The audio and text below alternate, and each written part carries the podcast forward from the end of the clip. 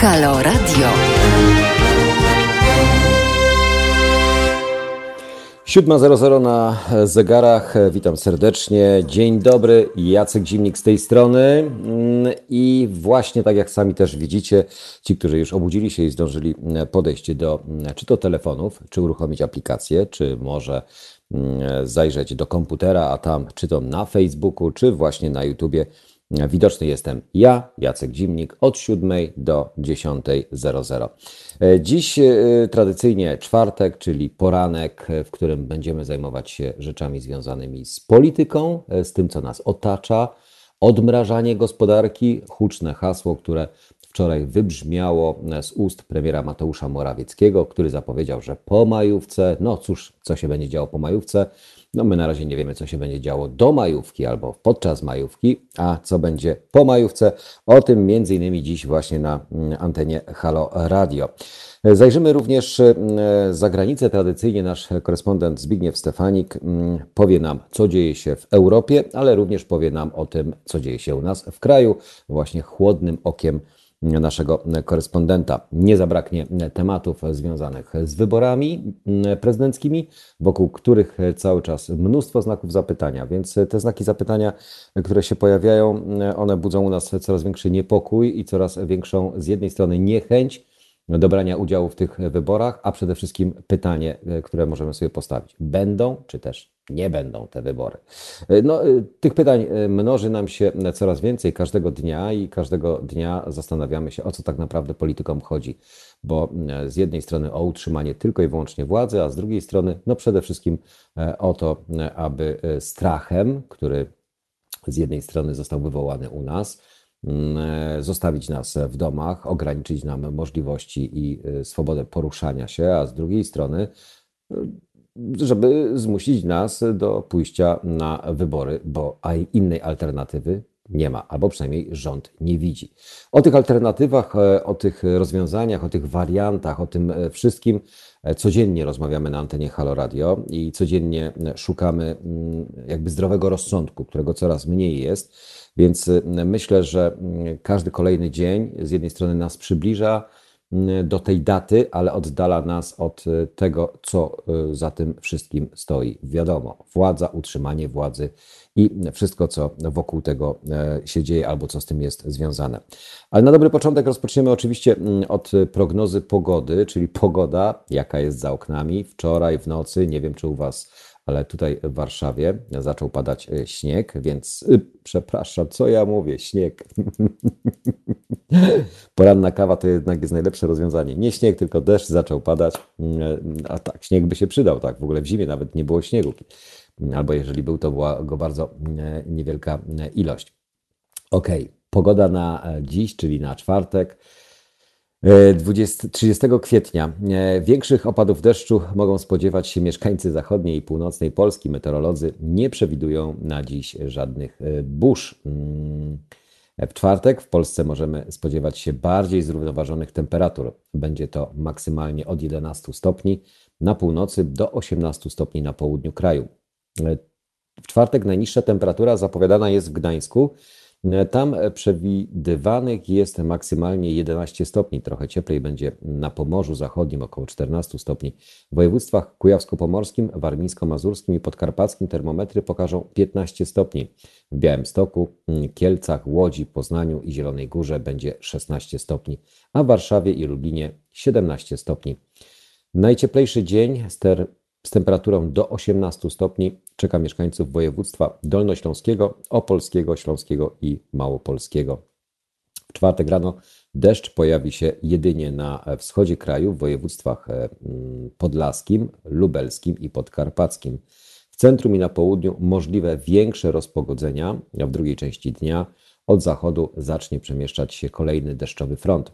Przyniesie on opady w województwach zachodniopomorskim, lubuskim, wielkopolskim, dolnośląskim, opolskim i śląskim, a później też w województwach kujawsko-pomorskim, pomorskim i warmińsko-mazurskim. Wiatr słaby na zachodzie, bardziej umiarkowany. Y, to dobra informacja, że chociaż odrobina tego e, deszczu u nas się e, teraz e, pojawiła, to oczywiście ze względu na suszę, która dotknęła wszystkie regiony naszego kraju. Zagrożenie pożarami w lasach przeogromne. Czy ta korzystna pogoda, przede wszystkim nie tylko dla lasów, ale również dla rolników, utrzyma się przez najdłuższe dni? Na bieżąco oczywiście będziemy śledzić Instytut Meteorologii i Gospodarki Wodnej który nas będzie informował o tym, jakie e, warunki pogodowe albo jaka pogoda w tych e, następnych dniach e, będzie. Wiadomo, pogoda jest zmienna, ale łatwiej łatwiejsza jest do, do przewidzenia niż to, co robią politycy. Bo w gronie polityków niestety coraz mniej mamy pewności, albo coraz mniej mamy przede wszystkim mm, tej wiedzy, jak to wszystko się skończy. Okazuje się, że mm, z jednej strony mm, Jarosław Gowin, który jest cały czas języczkiem uwagi,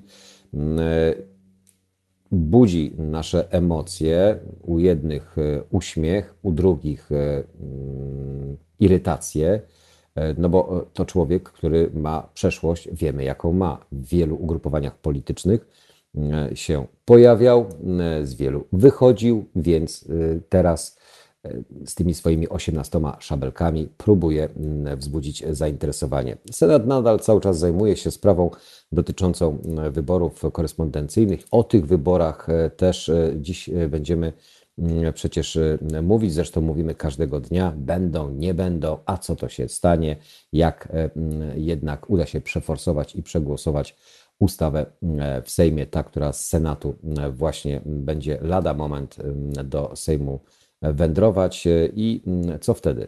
No, wszystko już jest na dobrej drodze, aby te wybory się odbyły.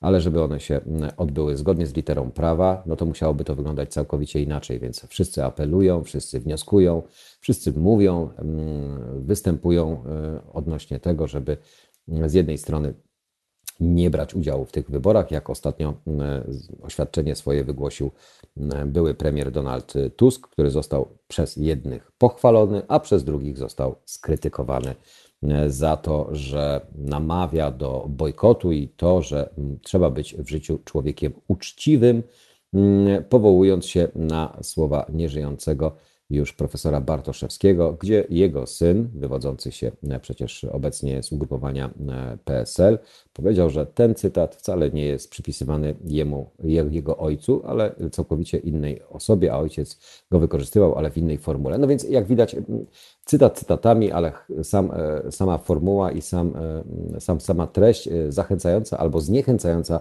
do wyborów rzeczywiście mm, może mm, jednych mobilizować, a drugich demobilizować. No bo mm, spójrzmy, patrzymy na sondaże wyborcze. No, zazwyczaj patrzymy, no, albo przynajmniej y, dostajemy informacje odnośnie tych sondaży wyborczych.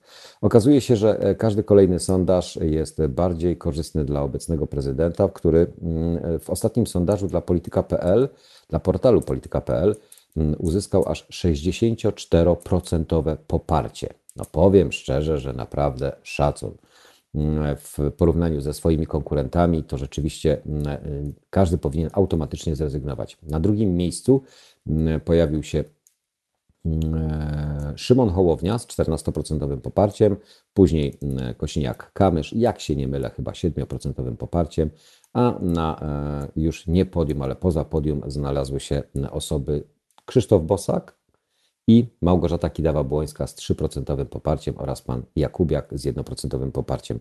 No, jak widać, e, Małgorzata Kidawa-Błońska, która miała być reprezentantką, e, mocną reprezentantką Koalicji Obywatelskiej, w tym sondażu wypada bardzo, bardzo blado. Mm, e, I to jest chyba mm, niestety mm, Także nawet nie, e, brewka nie pyka. No. Jola, w ogóle witam właśnie. Przede wszystkim witam wszystkich tych, którzy się pojawili na mm, naszym mm, czacie, tak, na czacie na YouTubie. Jest z nami Jola, cześć wszystkim, cześć Jolu, witam Cię, jest Wolf, jest Joanna mm, Dobrowolska, witam Cię również. E, więc poranek e, budzimy się z kawą, budzimy się z poranną kawą, pijemy tą kawę i analizujemy to, co wczoraj zostało przedstawione przez premiera Mateusza Morawieckiego, jak i również to, co nas czeka w ciągu najbliższych kilku dni, bo oprócz odmrożenia gospodarki, również kolejne tak zwane pakiety tarczy antykryzysowej będą obowiązywać. Kogo one będą dotyczyć i kogo one, komu one pomogą przynajmniej na chwilę. Warto się nad tym pochylić i czasami warto się nad tym zastanowić, z tego względu, że może to właśnie ktoś z Was, kto czy to prowadzi przedsiębiorstwo zatrudniające sporą liczbę osób, czy może jest to mikrofirma, mała firma, która do dziewięciu osób ma, e, znaczy ma swoich pracowników, ale bardzo ich jest niewielu, albo może jesteście samozatrudniającymi się mm, osobami w jednoosobowych e, firmach, albo pracujecie na umowy zlecenie czy e, umowy o dzieło. Więc każdy może mm, skorzystać na tym mniej lub więcej, ale myślę, że zawsze warto próbować i warto przynajmniej pochylić się nad tym, co, co kapnie ze stołu pańskiego, czyli państwowego, a tam niewiele kapie, albo e, kapie, przynajmniej tak mówią o tym, że kapie, tylko chyba nie wszystkim na kapie. E, mm, ok, to e, dziś o tym między innymi będziemy rozmawiać, więc zostańcie ze mną do godziny 10 od 7 00 wystartowaliśmy. Jest Piotr, który realizuje. Pozdrawiam Piotra. Ja dzisiaj w domowym studiu, a to ze względu na czynnik ludzki, a zarazem też czynnik rodzinny. Czynnik ludzki, czyli rodzina. Rodzina, która, którą no, no jak, jak zresztą co niektórzy wiedzą, urodziła mi się przecież córeczka, ma trzy miesiące, więc w domu też trzeba zająć się tymi bardzo ważnymi dla mnie sprawami, pomagając w ten sposób mojej małżonce. Do 10 rano wspólnie o tym, co nam oferuje obecnie rząd lub co nas czeka w ciągu najbliższych dni i o polityce bez żadnych granic. Pozostańcie ze mną, pozostańcie z Halo Radio i zachęcam Was również do dzwonienia, bo pamiętajcie o tym, że przecież można do nas dzwonić. Numer telefonu wyświetla się zazwyczaj u nas zawsze na naszym e, profilu, więc e, za chwileczkę go podam, jeżeli ktoś nie pamięta, ale myślę, że ci, którzy doskonale pamiętają i wiedzą, jak do nas dzwonić, to proszę bardzo, ja już sobie zapisuję 22 39 059 22 to numer telefonu niezmienny, więc kto ma ochotę podzielić się swoimi e, nie, tyle, nie tylko uwagami, ale również swoimi opiniami na temat tego, co proponuje obecnie nasza władza, to zachęcam do udziału w dyskusji. Halo Radio. Pierwsze radio z wizją.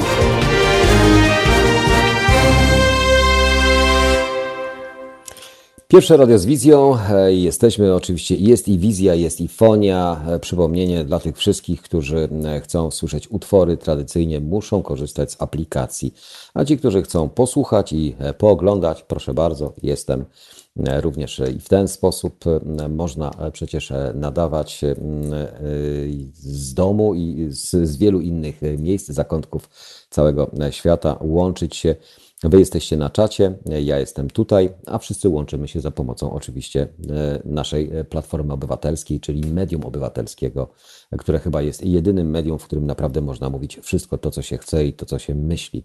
A więc my nie mamy żadnych absolutnie ograniczeń mm, i e, bez tych ograniczeń mówimy o tym, co się dzieje w naszym kraju, mm, przynajmniej z takiej naszej własnej perspektywy, no bo chyba tak jest najlepiej na to patrzeć, bo mówiąc do ogółu myślimy o wszystkich, ale myślimy przez pryzmat e, też po części siebie. To jest taki, nie powiem, że narodowy egoizm, ale taki troszeczkę taki egoizm, który fajnie by było, żeby wszyscy byli e, o podobnych, nazwijmy to, oczekiwaniach. No właśnie, jakie mamy oczekiwania? Tak, żeby nam się przynajmniej normalnie funkcjonowało, abyśmy szybko wrócili do mm, tej e, normalności i mm, dążyli cały czas albo gonili tych, którzy nam e, strasznie przecież uciekają. Mówimy o Zachodzie, mówimy o zarobkach, mówimy o mm, wsparciu e, tym, które dostajemy z jednej strony od rządu, a z drugiej strony patrzymy na to, jak inne rządy radzą sobie z tego typu kryzysem, z pandemią,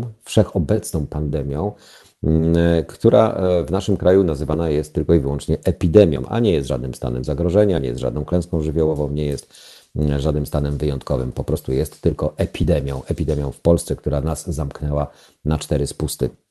Chociaż mm, na pewno zauważyliście, że przynajmniej przez e, ostatnie odmrożenie czy rozmrożenie minimalne naszej gospodarki od, automatycznie ludzie sobie pofolgowali, a przez to, że sobie pofolgowali, to też jest ich i więcej na ulicach, więcej samochodów, pojawiają się mm, korki, pierwsze korki pojawiają się, więc tutaj myślę, że mm, nie wiem, czy to jest już przemęczenie, czy to już jest mm, ręce nam już opadły i e, przyzwyczailiśmy się do e, tego, że e, koronawirus jest z nami i być będzie jeszcze przez najbliższych kilka miesięcy, a jak nie kilkanaście miesięcy, do którego się po prostu musimy przyzwyczaić. Przyzwyczaić się musimy również do tego, że zakładamy maski albo przynajmniej zakładamy osłony na twarz różnego rodzaju, jak kto chce, czy to mają być przyłbice, czy to mają być chusty, czy maski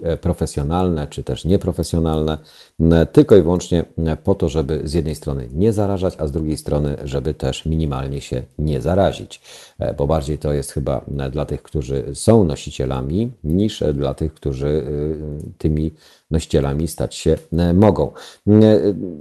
Z tymi maskami, ok, rozumiem, przyjmujemy to, tylko że my przyjmujemy wszystko. Wszystko przyjmujemy i na wszystko się godzimy. Natłok informacji, natłok wydarzeń, który nas otacza, jest tak szybki, a przepływ tych wiadomości, czy weryfikacja tych wiadomości jest tak krótka, że nie jesteśmy w stanie czasami sprawdzić, że to, co wychodzi w internecie lub to, co pojawia się w internecie, to prawda, fałsz, czy to jest fake news. Więc tego jest rzeczywiście mm, nie, nie godzimy się, napisał e, Michał e, Tusiński. No ale co z tego, że się nie, nie godzimy, Michale?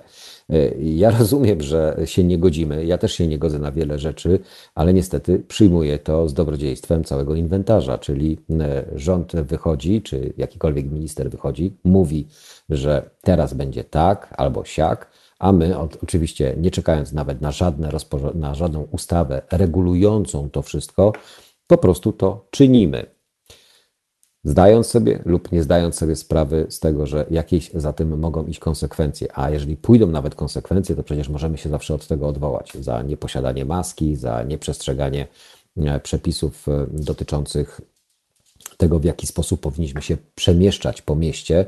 E, no, patrząc na przez ostatnie dni, jak się przemieszczamy, to rzekłbym, że wracamy do normalności, ale do normalności takiej mentalnej, chociaż nie, może nie, bo to bym przesadził. Rząd by chciał, żebyśmy wracali do tej normalności, a to tylko i wyłącznie z tego względu, że przecież zbliżają się wybory, do których cisną jak cholera, za przeproszeniem, po to, żeby te wybory się odbyły, mając tak duże poparcie i mając tak mocny, nazwijmy to stabilny elektorat, który bez względu na to, co by rząd zrobił lub co by zaoferował, to i tak będzie go popierał.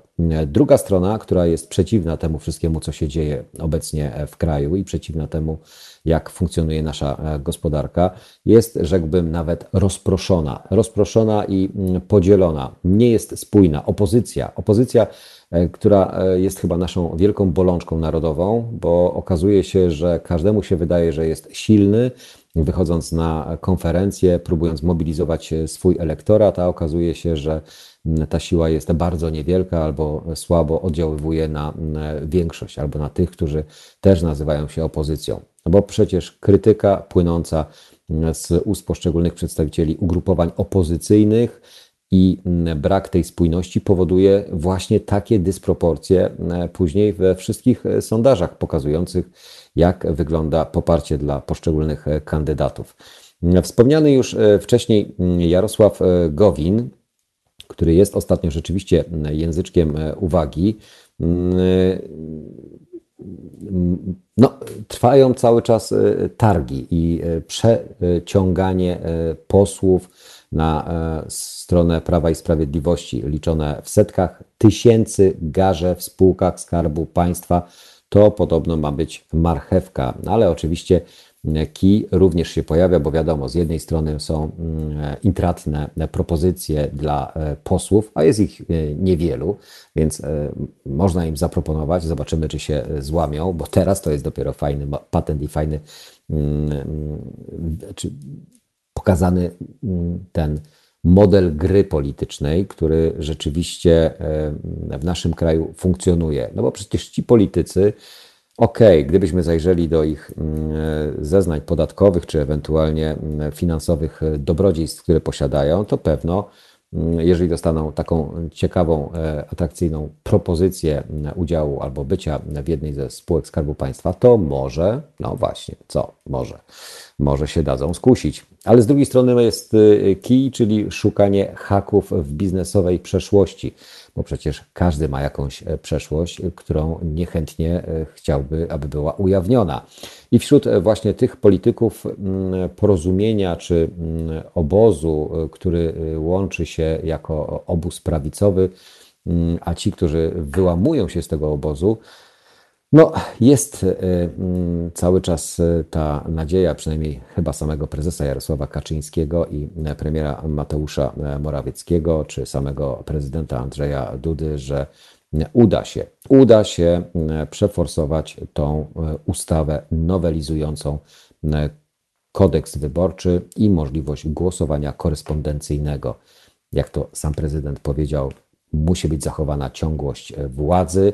E, przedstawiciele e, obozu rządzącego też mówią, że musi być zachowana ciągłość władzy, aby mogła gospodarka normalnie funkcjonować. I to się niektórym o dziwo podoba. Podoba się to tym, którzy nie radzą sobie albo nie są w stanie poradzić sobie w obecnej dość trudnej sytuacji, która z tygodnia na tydzień wcale nie będzie lepsza.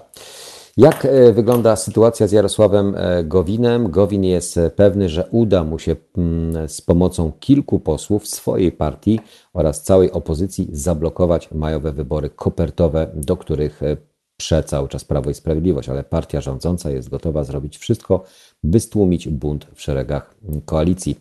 Według e, rozmówców e, portalu e, Onet z porozumienia politycy obozu władzy oferują im stanowiska ministerialne w rządzie albo lukratywne posady w spółkach państwowych.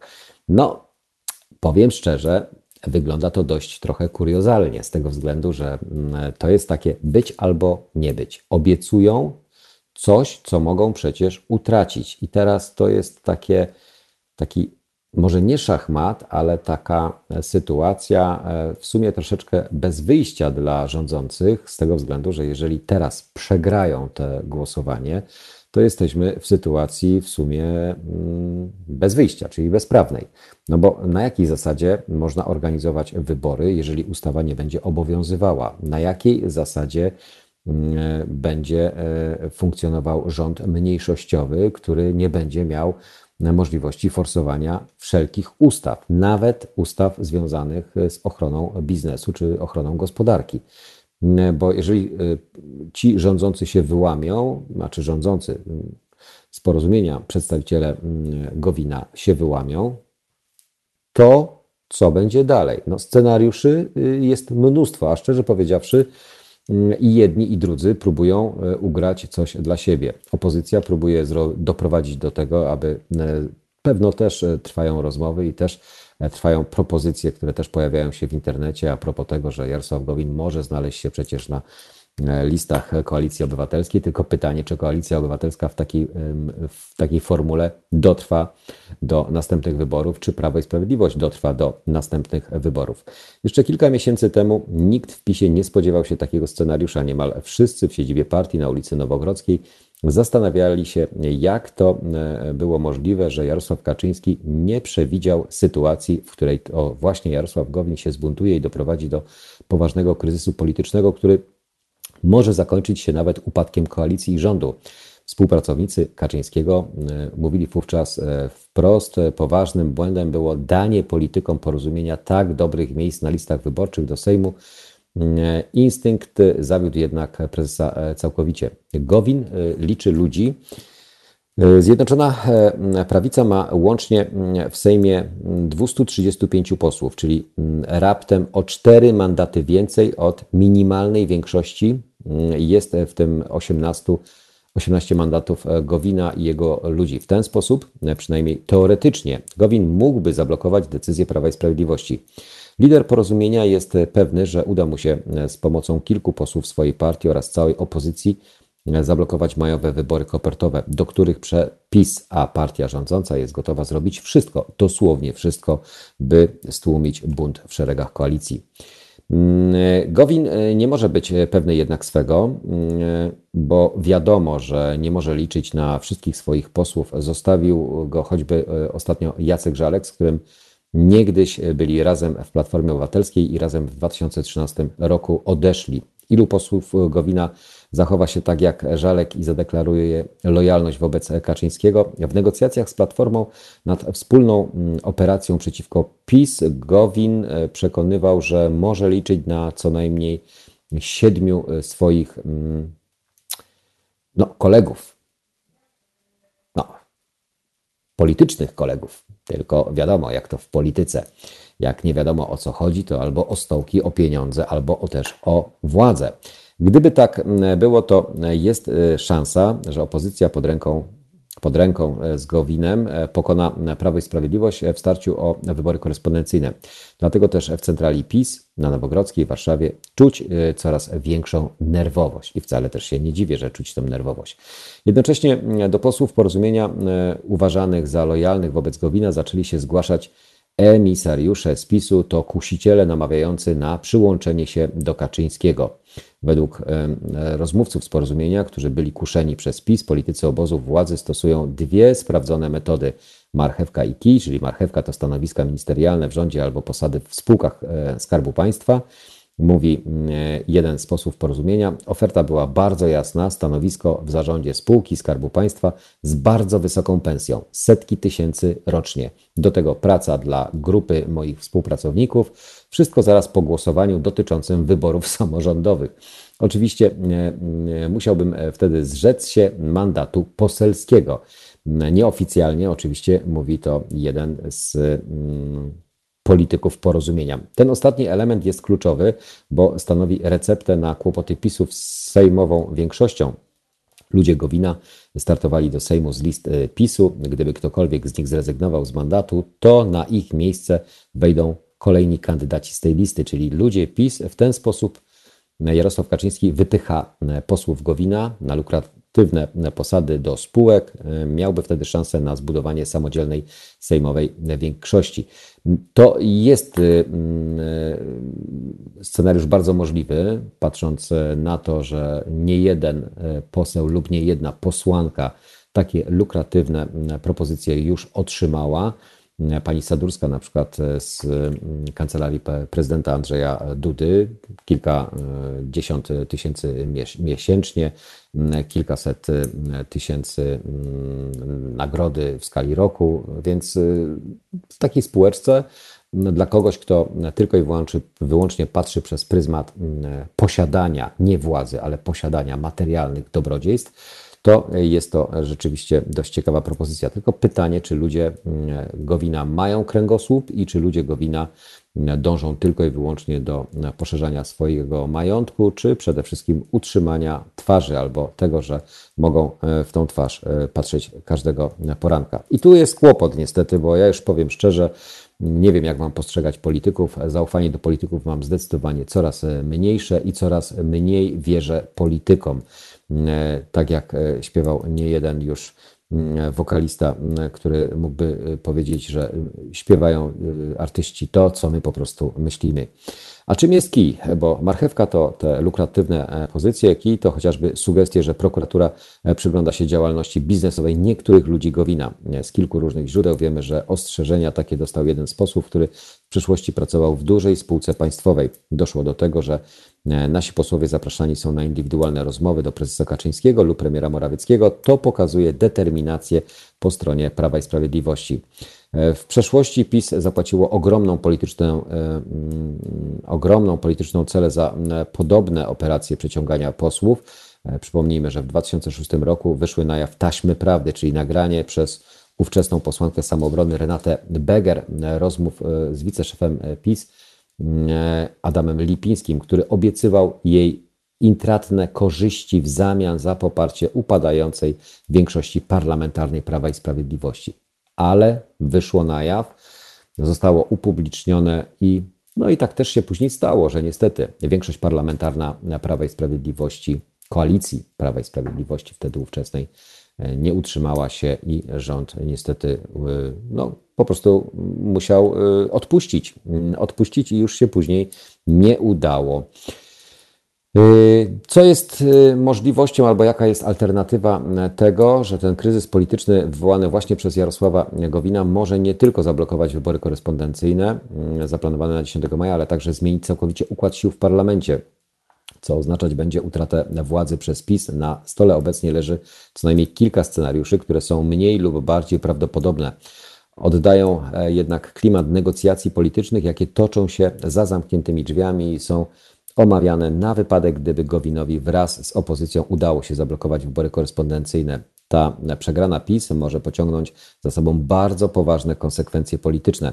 Na Nowogrodzkiej rozważany jest plan awaryjny, przeprowadzenie wyborów tradycyjnych, które mogłyby się odbyć nawet pod koniec maja, jeśli Gowin doprowadzi do kryzysu i zablokuje wybory korespondencyjne. Wówczas nie ma innej możliwości jak e, przeprowadzenie wyborów stacjonarnych. E, mówił o Netowi e, polityk z kierownictwa PiS, dodając, że wybory nie muszą odbyć się 10 maja. I to samo też powiedział wczoraj premier Mateusz Morawiecki, który zasugerował, że według co niektórych konstytucjonalistów, bardziej anonimowych konstytucjonalistów, ale tutaj widzę, że one też porusza się takim kluczem na zasadzie mówienia o tym, że gdzieś coś zostało powiedziane albo ktoś coś powiedział. No, ja rozumiem, że to jest objęte pewną tajemnicą, a trzeba zasiewać ziarno niepewności albo nadziei na to, że e, może coś politycznego się wydarzyć, jakieś trzęsienie e, ziemi.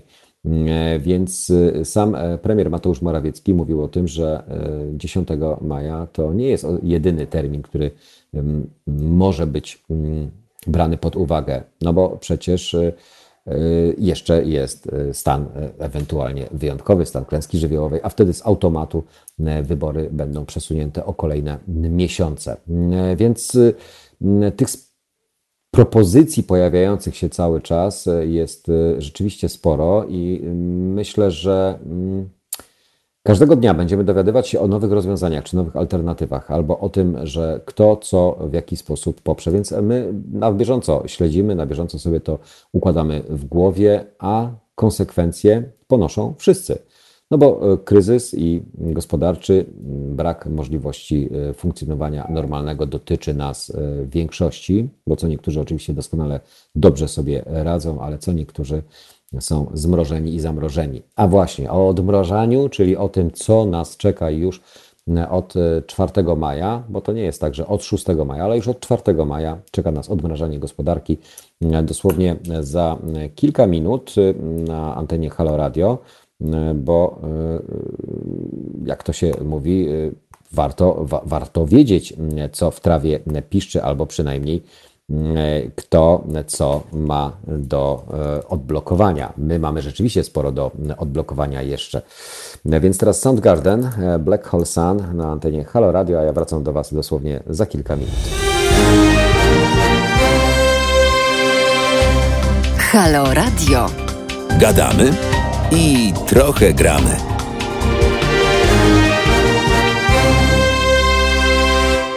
No i dzisiaj to chyba dużo gadamy, e, mało gramy, ale taka jest e, przecież e, nasza rola, że mamy dużo mówić, mało gramy. Jak ktoś chce posłuchać sobie tego, co gramy, to zachęcam do korzystania z aplikacji, a jeżeli ktoś woli tylko to, co mówimy, no to oczywiście może nas e, i słuchać e, na e, YouTubie i na Facebooku. Pozdrawiam również wszystkich tych, którzy są na Facebooku. Jest tam Beata Bąk, jest Jolanta, cześć Jolu, cześć Michale i cześć Alino. Witam Was wszystkich serdecznie, bo korzystamy przecież z różnych platform po to, żeby móc docierać do jak najszerszego odbiorcy. Im, im nas jest więcej, tym lepiej. A to z racji tego, że mamy poczucie, że to, co robimy, jest ważne, istotne i przydatne, bo przecież chyba o to chodzi, żeby mieć jakieś swoje własne, ulubione medium, w którym dostajemy to, co chcemy albo to, czego oczekujemy. Staramy się oczywiście analizować, staramy się Wam przekazywać na bieżąco te wszystkie informacje, zbierać je do kupy, do takiej, no nie, nie powiem jakiej kupy, ale do takiego wora jednego wielkiego. i później z niego wyciągać to, co uważamy za stosowne i no i właśnie i, i istotne. O, dotarła do mnie kolejna informacja że samorządowcy buntują się przeciwko oczywiście propozycjom Mateusza Morawieckiego, a mowa oczywiście o przedszkolach. O tych przedszkolach będziemy mówili, bo dla mnie to też jest kuriozum. Z jednej strony mamy mowę o odmrażaniu gospodarczym, a z drugiej strony E, odmrażanie, które może spowodować jeszcze większy przyrost e, osób e, zakażonych. Właśnie, czyli tak zwany wskaźnik reprodukcji wirusa. W ubiegłym tygodniu, w czwartek też na ten temat rozmawiałem z Wami i pokazywałem Wam, jak to wygląda, pokazywałem, no omawiałem bardziej, jak to wygląda w porównaniu z innymi krajami, gdzie ten wskaźnik u nas jest nadal E, bardzo wysoki. E, według ministerstwa wynosi 1,13%, a gospodarki europejskie, które rzeczywiście już odmrażają swoje nazwijmy to gałęzie, małe biznesy, przedsiębiorstwa i zaczynają wracać na normalne obroty, ten wskaźnik mają poniżej jednego punkta. Więc co jest powodem tego, że akurat tak postępujemy i do takiego etapu już doszliśmy? Epidemia w Polsce wcale nie wygasa i to wszyscy doskonale o, to, o tym wiemy. Mimo to rząd zdejmuje część zakazów epidemicznych i otwiera między innymi właśnie galerie handlowe, a Międzynarodowa Organizacja Pracy ostrzega, że na świecie połowa pracowników może zostać bez pieniędzy. Złe wiadomości również płyną z Wielkiej Brytanii.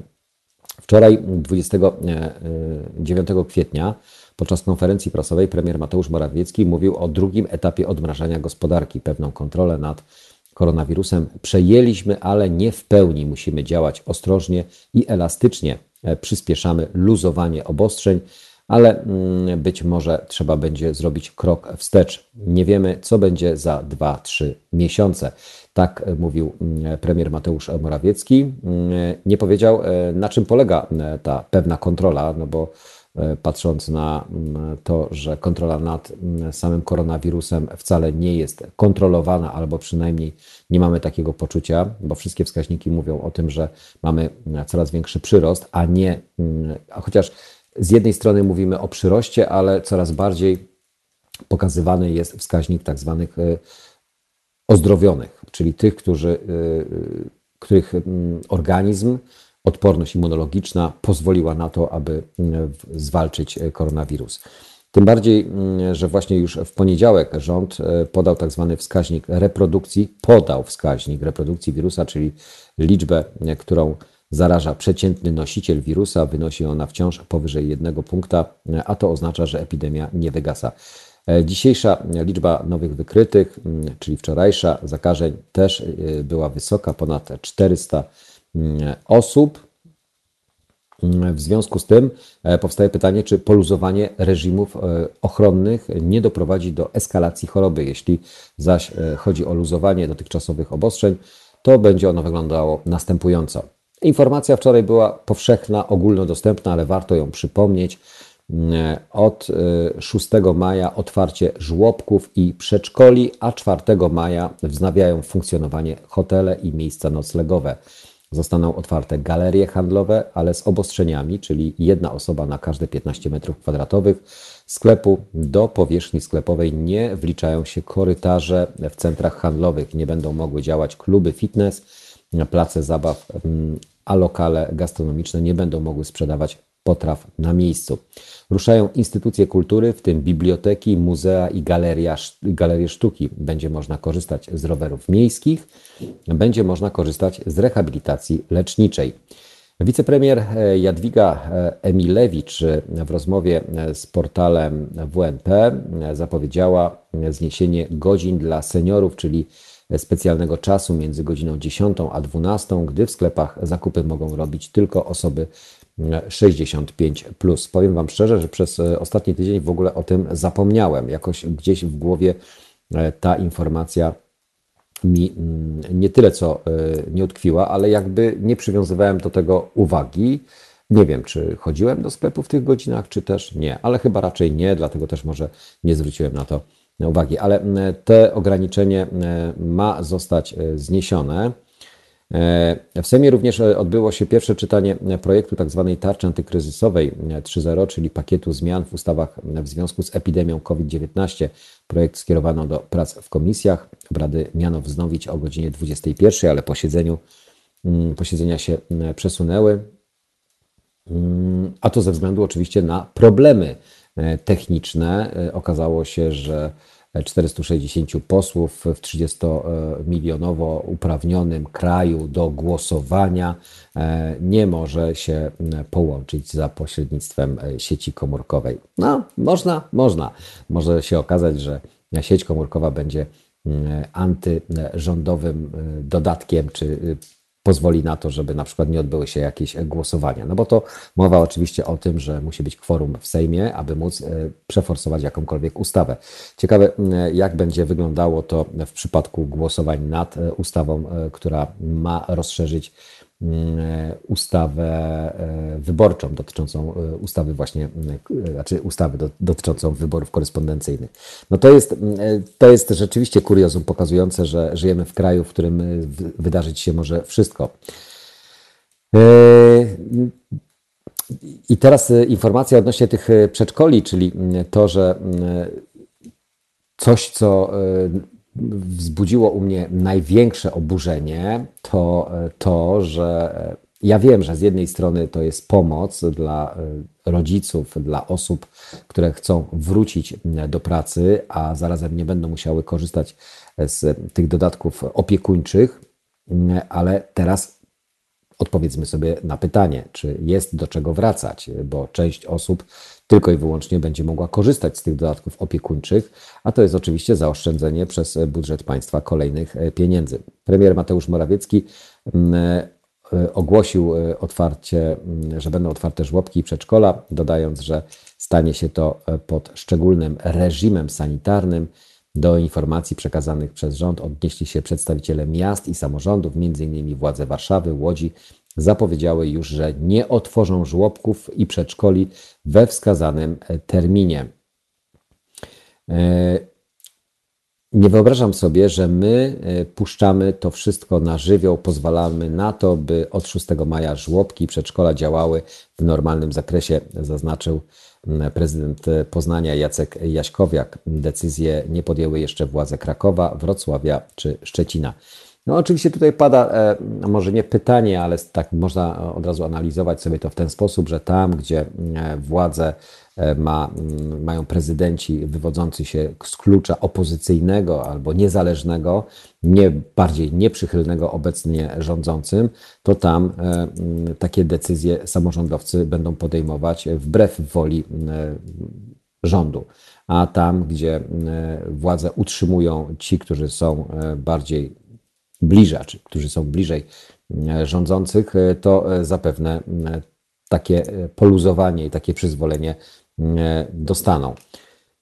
Najbardziej prawdopodobna jest opcja, że 6 maja nie otworzymy żłobków i przedszkoli, powiedział prezydent Poznania. Ocenił, że powszechne otwarcie tego typu placówek bez wypracowanych środków bezpieczeństwa byłoby po prostu szaleństwem jak tutaj e, czytamy, nie wyobrażam sobie, że my puszczamy to wszystko na żywioł, pozwalamy na to, by od 6 maja żłobki i przedszkola działały w normalnym zakresie. Ocenił, mm, że najbardziej prawdopodobna wersja jest taka, że placówki te 6 maja pozostaną po prostu zamknięte. To, że premier wydaje taki komunikat, nie oznacza, że my wrócimy do normalnej działalności żłobków i przedszkoli, bo to byłoby w mojej ocenie, mowa o prezydencie e, Poznania, szaleństwem. Mamy jakieś komunikaty, żeby nosić maski. Przecież dzieci w przedszkolach nie będą nosiły masek, bo to jest po prostu niemożliwe. Wskazał, że przed otwarciem żłobków przedszkoli należy zapewnić bezpieczeństwo personelowi tych placówek. Potrzebny jest też sposób na bezpieczne dowożenie i odbieranie dzieci. My to skonsultujemy z lekarzami, postaramy się wypracować mechanizmy, które pozwolą na to, by również chronić te panie, które się będą zajmować dziećmi. Zrobimy to w taki sposób, żeby to było możliwe, bezpieczne. W przeciwieństwie do rządu nie prowadzimy show i konferencji prasowych, tylko podejmujemy konkretne działania, których celem jest ochrona życia i zdrowia mieszkańców Poznania, powiedział prezydent Jaśkowiak. Rzeczniczka prezydenta Krakowa, Monika Chylszek, Chylaszek, przepraszam, wyjaśniła, że termin otwarcia krakowskich placówek nie jest jeszcze ustalony. Żłobki już wcześniej jednak zostały wyposażone w środki ochrony osobistej, a pozostałe działania zostaną dostosowane do wymogów. Decyzje będą podejmowane we współpracy z dyrekcjami poszczególnych placówek. Odnosząc się z kolei do zapowiedzi rządu o, o otwarcie niektórych placówek kulturalnych, Chylaszek tłumaczyła, że otwarcie miejskich instytucji tego typu w Krakowie oznacza de facto, że ich pracownicy wrócą do pracy, a nie to, że będą one dostępne dla zwiedzających. E, Warszawa, jak się do tego odnosi, jestem ostatnim, który chciałby odbierać mieszkańcom możliwość posiadania mm, rodzicom posiadania, posyłania mm, dzieci do przedszkoli. Chciałbym też, aby nasza gospodarka wystartowała jak najszybciej, ale tu chodzi o zdrowie i bezpieczeństwo 73 tysięcy warszawskich dzieci, ich rodziców i opiekunów oraz 16 tysięcy pracowników przedszkoli, żłobków i ich rodzin. Jeśli więc pytacie mnie, mówi Trzaskowski, mm, mnie, warszawianki, warszawiacy, w komentarzach, wiadomościach e, prywatnych o to, czy faktycznie żłobki przedszkola będą w Warszawie otwarte 6 maja, odpowiadam nie, zaznaczył prezydent Warszawy. Czekamy na szczegół, szczegółowe wyjaśnienia ze strony rządu i centralnych służb, służb sanitarnych, jak bezpiecznie zorganizować pracę żłobków i przedszkoli. Bez tych wyjaśnień nie podejmę decyzji o uruchomieniu tych placówek. Przerzucanie przez rząd odpowiedzialności na samorządy jest skrajnie nieodpowiedzialne. W podobnym tonie również wypowiadali się prezydenci mm, Wrocławia, Łodzi, mm, prezydenci, prezydent Szczecina oraz e, Wrocławia. Mm, Sosnowiec rząd dał zbyt mało czasu. Częstochowa władze skonsultują je z Sanepidem. Jak widać, samorządowcy stoją e, okoniem albo po prostu zdrowo, rozsądkowo podchodzą do tematu. Po szczerze powiedziawszy, e, decyzja o odblokowaniu żłobków e, no jakoś nie była poparta opinią specjalistów i wystąpieniem ministra zdrowia, czy rekomenduje tego typu działanie, czy też nie. Więc dlaczego to rząd robi? W jakim celu to właśnie próbuje forsować? Po godzinie ósmej wracamy do Waszych komentarzy i Waszych no waszych, właśnie. E, waszych komentarzy na naszym e, czacie. Dr Hook, e, Sexy Eyes na antenie Halo Radio, a na zegarach już minęła ósma. Komunikat dla polityków partii rządzącej. Zgodnie z przepisami kodeksu karnego, ten, kto sprowadza niebezpieczeństwo dla życia lub zdrowia wielu osób, powodując zagrożenie epidemiczne lub szerzenie się choroby zakaźnej, podlega karze pozbawienia wolności od 6 miesięcy do lat 8. Artykuł 165, paragraf 1 kodeksu karnego. Jeżeli natomiast ten czyn doprowadzi do śmierci człowieka lub ciężkiego uszczerbku na zdrowiu wielu osób, sprawca podlega karze pozbawienia wolności od lat 2 do 12. Ustawa nie określa przy tym, na czym polega sprowadzenie niebezpieczeństwa Przyjmuje się jednak, że oznacza to spowodowanie takiego stanu, który jest niebezpieczny dla życia lub zdrowia wielu ludzi bez względu na formę działania. Nie musi być to zatem wyłącznie wypuszczenie groźnego patogenu z laboratorium. Musi być to jednak obiektywnie dostrzegalny, a nie jedynie potencjalny stan zagrożenia dla życia lub zdrowia wielu osób. W przypadku chorób zakaźnych musi być to choroba groźna dla ludzi. COVID-19 z całą pewnością spełnia ten warunek. Zatem osoba, która sprowadza zagrożenie rozprzestrzeniania się tej choroby, będzie odpowiadać karnie.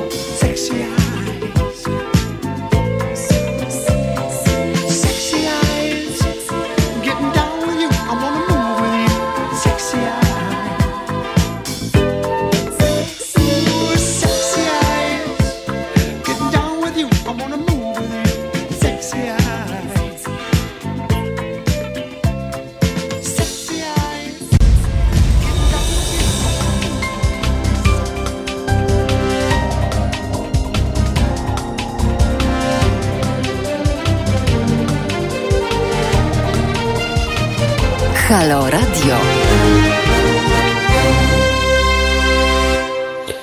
Ósma pięć na zegarach, halo radiowcy i wszyscy ci, którzy są razem z nami. Pozdrawiam Was serdecznie i przede wszystkim mm, witam tych, którzy przyłączyli się, a to zarazem na Facebooku, jak i również na YouTubie. No i tych oczywiście, którzy słuchają nas mm, bardzo uważnie za pomocą aplikacji. Dziękujemy również wszystkim tym, którzy przyczyniają się do tego, że nasze radio funkcjonuje.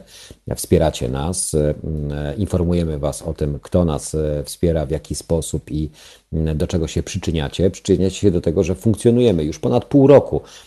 Radio, Halo Radio nadaje.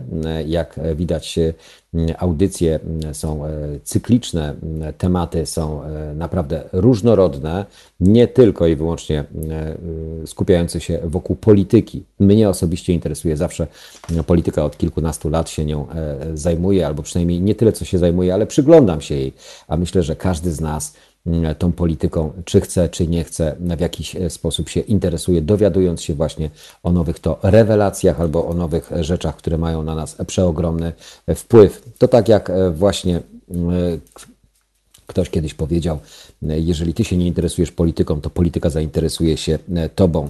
Jeżeli nie bierzesz udziału w wyborach, to nie masz e, prawa głosu. A teraz e, powiem Wam szczerze, naprawdę jestem zdruzgotany, bo według normalnej takiej mojej wewnętrznej zasady e, zawsze było tak, że każde wybory były świętem demokracji, były świętem E, możliwości podejmowania decyzji. Chociaż ktoś teraz powie, nie, jaka decyzja, zawsze to był jeden wielki szwindel, e, kupowanie, kupczenie, e, kombinowanie z głosami, z listami, że to nie taki system i tak dalej. Okej, okay, rozumiem, ale mm, z drugiej strony zawsze miałem poczucie tego, że przynajmniej przyczyniam się do tego, że w jakikolwiek sposób mam wpływ na to, co dzieje się w kraju, aczkolwiek później mogę być rozczarowany, bo może się okazać, że mój wpływ absolutnie nie był w żaden sposób znaczący lub miałem całkowicie Byłem w tej grupie mniejszościowej, e, która mimo szczerych e, chęci i e, prób wyłonienia tego mniejszego zła, no, niestety poniosła klęskę. No i tutaj e, teraz stoimy przed jednym wielkim dylematem. Czy e, wybory prezydenckie, które, próbo, które forsowane są przez obecną ekipę rządzącą, to na te wybory iść, nie iść, czy wszystko wskazuje, albo czy wszystko wszystkie czynniki czy wszystkie elementy, które gdzieś tam się kumulują, sprowadzają się do tego, że te wybory zostaną e, przełożone. I tak też chyba wydaje mi się, e, dlatego też moje e, poczucie tego, że ten pakiet kopertowy, pakiet wyborczy, który otrzymam, którego nie otrzymam, szczerze powiedziawszy, bo nie wiem skąd miałby skąd, skąd samorządowcy mogliby wiedzieć o tym, że nagle z jednego miejsca przeniosłem się na drugie miejsce. Oczywiście mogę ich o tym poinformować, mogę uzupełnić dane, ale to jest tak krótki czas, że tak e, wielkiego chaosu i bałaganu to ja w życiu nie widziałem, który w świetle kamer, w świetle oficjalnych komunikatów przekazywane jest społeczeństwu i jak my możemy w takim państwie normalnie funkcjonować. Skoro robią sobie taką dziecinadę w świetle prawa i w granicach prawa. Tutaj nie chodzi teraz w tym momencie o rządzących. Nie chodzi o to, że e, czy nam się podoba, czy nam się nie podoba dana ekipa, która jest obecnie u steru, ale chodzi o to, że wprowadzając tego typu zmiany albo wprowadzając tego typu chaos, doprowadza to do tego, że każda następna władza lub każdy następny rząd lub partia polityczna po prostu będzie to wykorzystywać. Nie można łamać zasad, które są, y, które funkcjonują w przestrzeni europejskiej, światowej, w państwach demokratycznych. Ja wiem, że za chwilę usłyszę, ale my już nie jesteśmy żadnym państwem demokratycznym, my jesteśmy państwem reżimowym. Nie, my zmierzamy do państwa reżimowego, pozwalając właśnie na to, aby ktoś za naszymi plecami lub, jak oni to mówią, w imieniu narodu, dokonywał takich, a nie innych e, czynności, łamiąc zasady, łamiąc konstytucję. I znów e, padnie, ale przecież, e, jak to rządzący mówią, przecież oni nie łamią konstytucji, oni działają zgodnie z literą prawa, którą sobie sami ustanawiają. Prawo sami ustanawiają. Tylko, że zanim to prawo obowiązuje, to nie można dokonywać czegoś, co jest jeszcze niezgodne z prawem.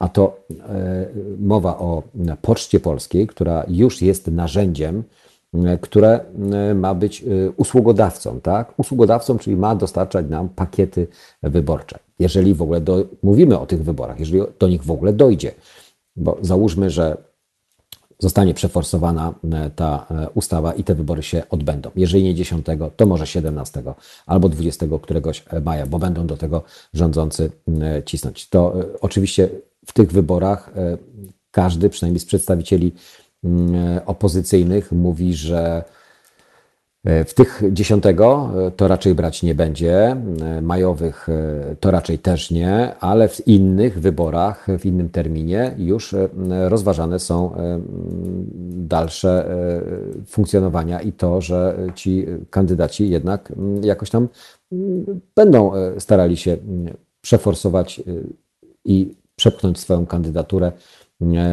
do startu w wyborach prezydenckich. Więc mm,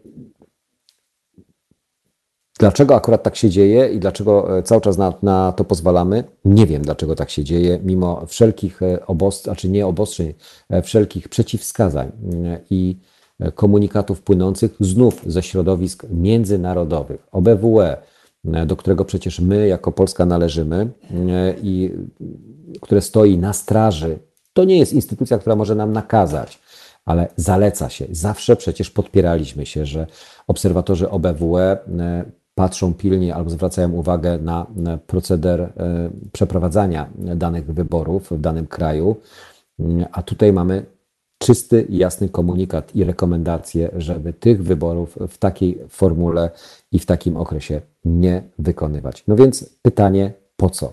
Po co i dlaczego? Dlaczego e, cały czas wciska nam się kit i dlaczego cały czas wmawia nam się, że mm, wybory mogą się odbyć bez względu na daną sytuację epidemiologiczną, epidemiczną e, w naszym e, kraju?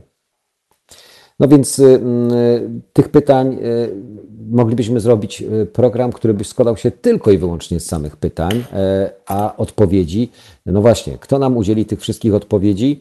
Może uda nam się znaleźć odpowiedź wśród naszego, znaczy może pomoże nam odpowiedzieć nasz korespondent znacekwany Zbigniew Stefanik, z którym dosłownie łączymy się za kilka minut, obecnie teraz KIS. I was made for loving you na antenie Halo Radio, a my widzimy i słyszymy się już za moment.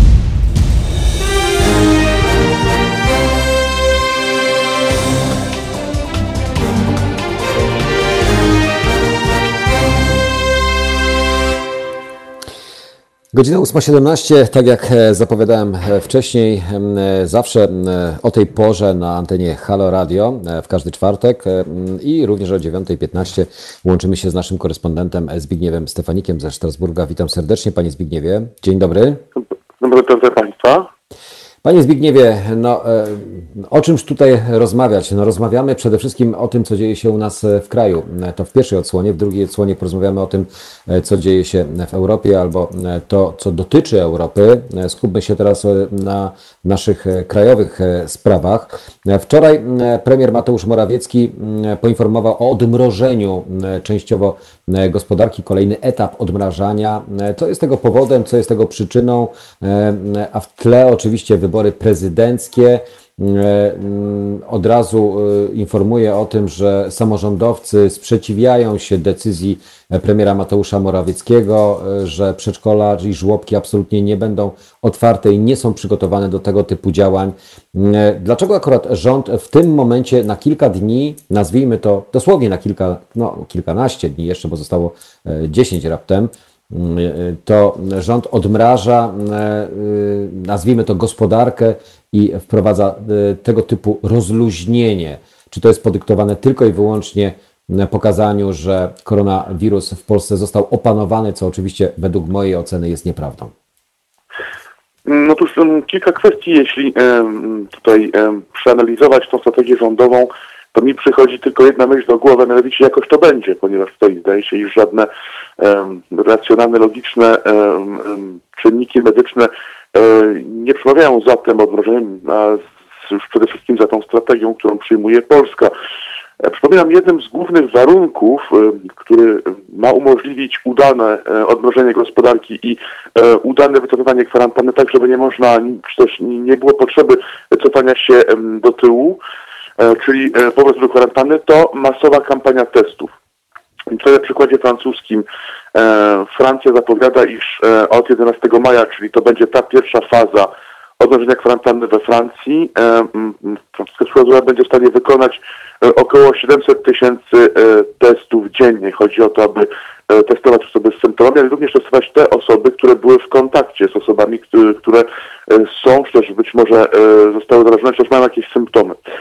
To zdaje się już w Polsce w tej kwestii nic nie zmieni, ponieważ faktycznie Polska robi za mało testów. No, nadal znajduje się no właściwie e, na szarym końcu państw europejskich, które testują najmniej e, na okoliczność COVID-19. E, a warto przypomnieć, iż tak naprawdę, aby mieć jakieś widok na stan rozwoju epidemii w kraju, to trzeba robić około 50 tysięcy testów E, dziennie. No tego Polska e, z pewnością nie robi. E, tak więc tutaj zdaje się, iż rządzący sami nie mają dokładnego, dokładnego obrazu tego, co dzieje się w Polsce pod względem epidemiologicznym. To pierwsza rzecz. Po drugie, warto być na uwadze, iż aby można mówić o wygaszaniu epidemii, to najistotniejsza kwestia, E, to tak zwany współczynnik R0 musi e, być poniżej 1, e, czyli mhm. jeśli mamy współczynnik poniżej 1, to oznacza, że statystycznie jedna osoba zaraża mniej niż jedną mniej niż osobę. Tak. Dokładnie. I wówczas można mówić o tym, iż epidemia cofa się, tak? Znaczy wygasza się, cofa się i właściwie iż ten moment szczytowy jest za nami, ponieważ no, no, to pokazuje przykład francuski, nie tylko, e, że tak naprawdę czynnik R0 musi być poniżej 1. Jeśli jest powyżej 1, to znaczy, że epidemia jest reaktywna, zdaje się, już w Polsce ten czynnik R0 jest na poziomie 1,6, jeśli nie mylę. 1,13 wczoraj była taka informacja. W każdym razie epidemia z pewnością e, w Polsce nie cofa się. Zdaje się wręcz, że nawet przy takiej kampanii testów, jaką prowadzi Polska, to widać tutaj gołym okiem, iż faktycznie e, mamy do czynienia z przyspieszeniem e, zarażania tak naprawdę, czyli jest większy przyrost każdego mhm. dnia zachorowań czy ludzi przetestowanych pozytywnie na COVID-19. Tak więc Tutaj kwestie medyczne z pewnością nie przemawiają za tym, aby wycofywać się z kwarantanny, tym bardziej, że premier Morawiecki przecież jeszcze jakiś czas temu informował, iż okres szczytowy epidemii w Polsce przypadnie na miesiąc maj. E, tak więc tutaj zdaje się, iż z pewnością nie te kwestie tutaj dominują w tej decyzji, jednakże zdaje się, że właśnie kwestie gospodarcze są e, tym czynnikiem, być może wręcz finansowe, e, które powodują, iż no, Polska wycofuje się stopniowo ze wspierania tak naprawdę swojej gospodarki. Wiemy, iż Polska E, zamierza e, w, tutaj, e, o tym mówi nam ta tarcza antykryzysowa, wydać około 2% swojego PKB, rocznego PKB na wspieranie gospodarki swoich podmiotów, wtedy kiedy Czesi mają zamiar wydać około 18% swojego PKB.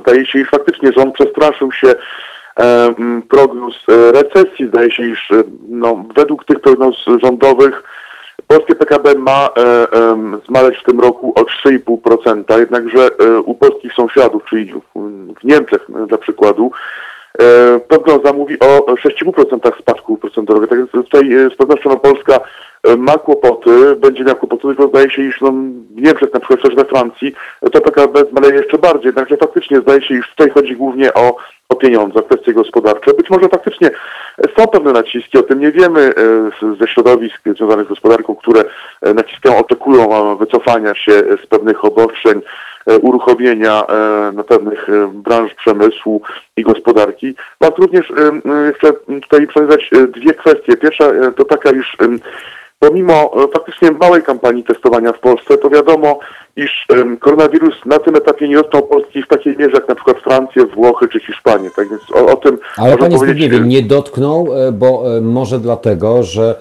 zdiagnozowanych e, e, osób zarażonych jest zdecydowanie mniej niż w krajach europejskich, a to właśnie z przyczyn, o których Pan mówi, czyli liczby testów, które są wykonywane na poziomie chyba najniższym e, albo jednym z najniższych e, e, na świecie w krajach cywilizowanych, tak? No ale jeszcze wiele nam mówi ta najsmutniejsza liczba, czyli śmiertelność. No, na tym etapie, nawet jeśli przyjąć, iż e, te statystyki nie są do końca prawdziwe, e, no to Polska nie jest na poziomie Francji, na przykład, gdzie e, śmiertelność oficjalna od 1 marca w związku z pandemią COVID-19 wynosi 24 tysięcy osób ponad, a mówi się, e, że e, no w tej liczbie nie są tak naprawdę wliczeni ludzie, którzy zmarli w swoich domach, tak więc tam śmiertelność może wynieść 30 tysięcy nawet we Francji. We Włoszech podobnie, tak więc zdaje się, iż na tym etapie w Polsce takiej śmiertelności nie ma. Co więcej, e, wszystkie badania wskazują na to, iż koronawirus nie dotknął w takiej samej mierze Europę Środkową jak Europę Zachodnią.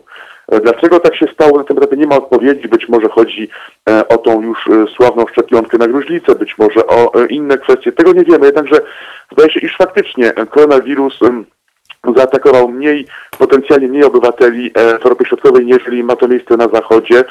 Tak więc być może rząd właśnie liczy na tą sytuację, która faktycznie zdaje się cechować tym, iż Europa Środkowa ma mniejszy kłopot obecnie, przynajmniej mniejszy kłopot z koronawirusem, niżeli Europa Zachodnia.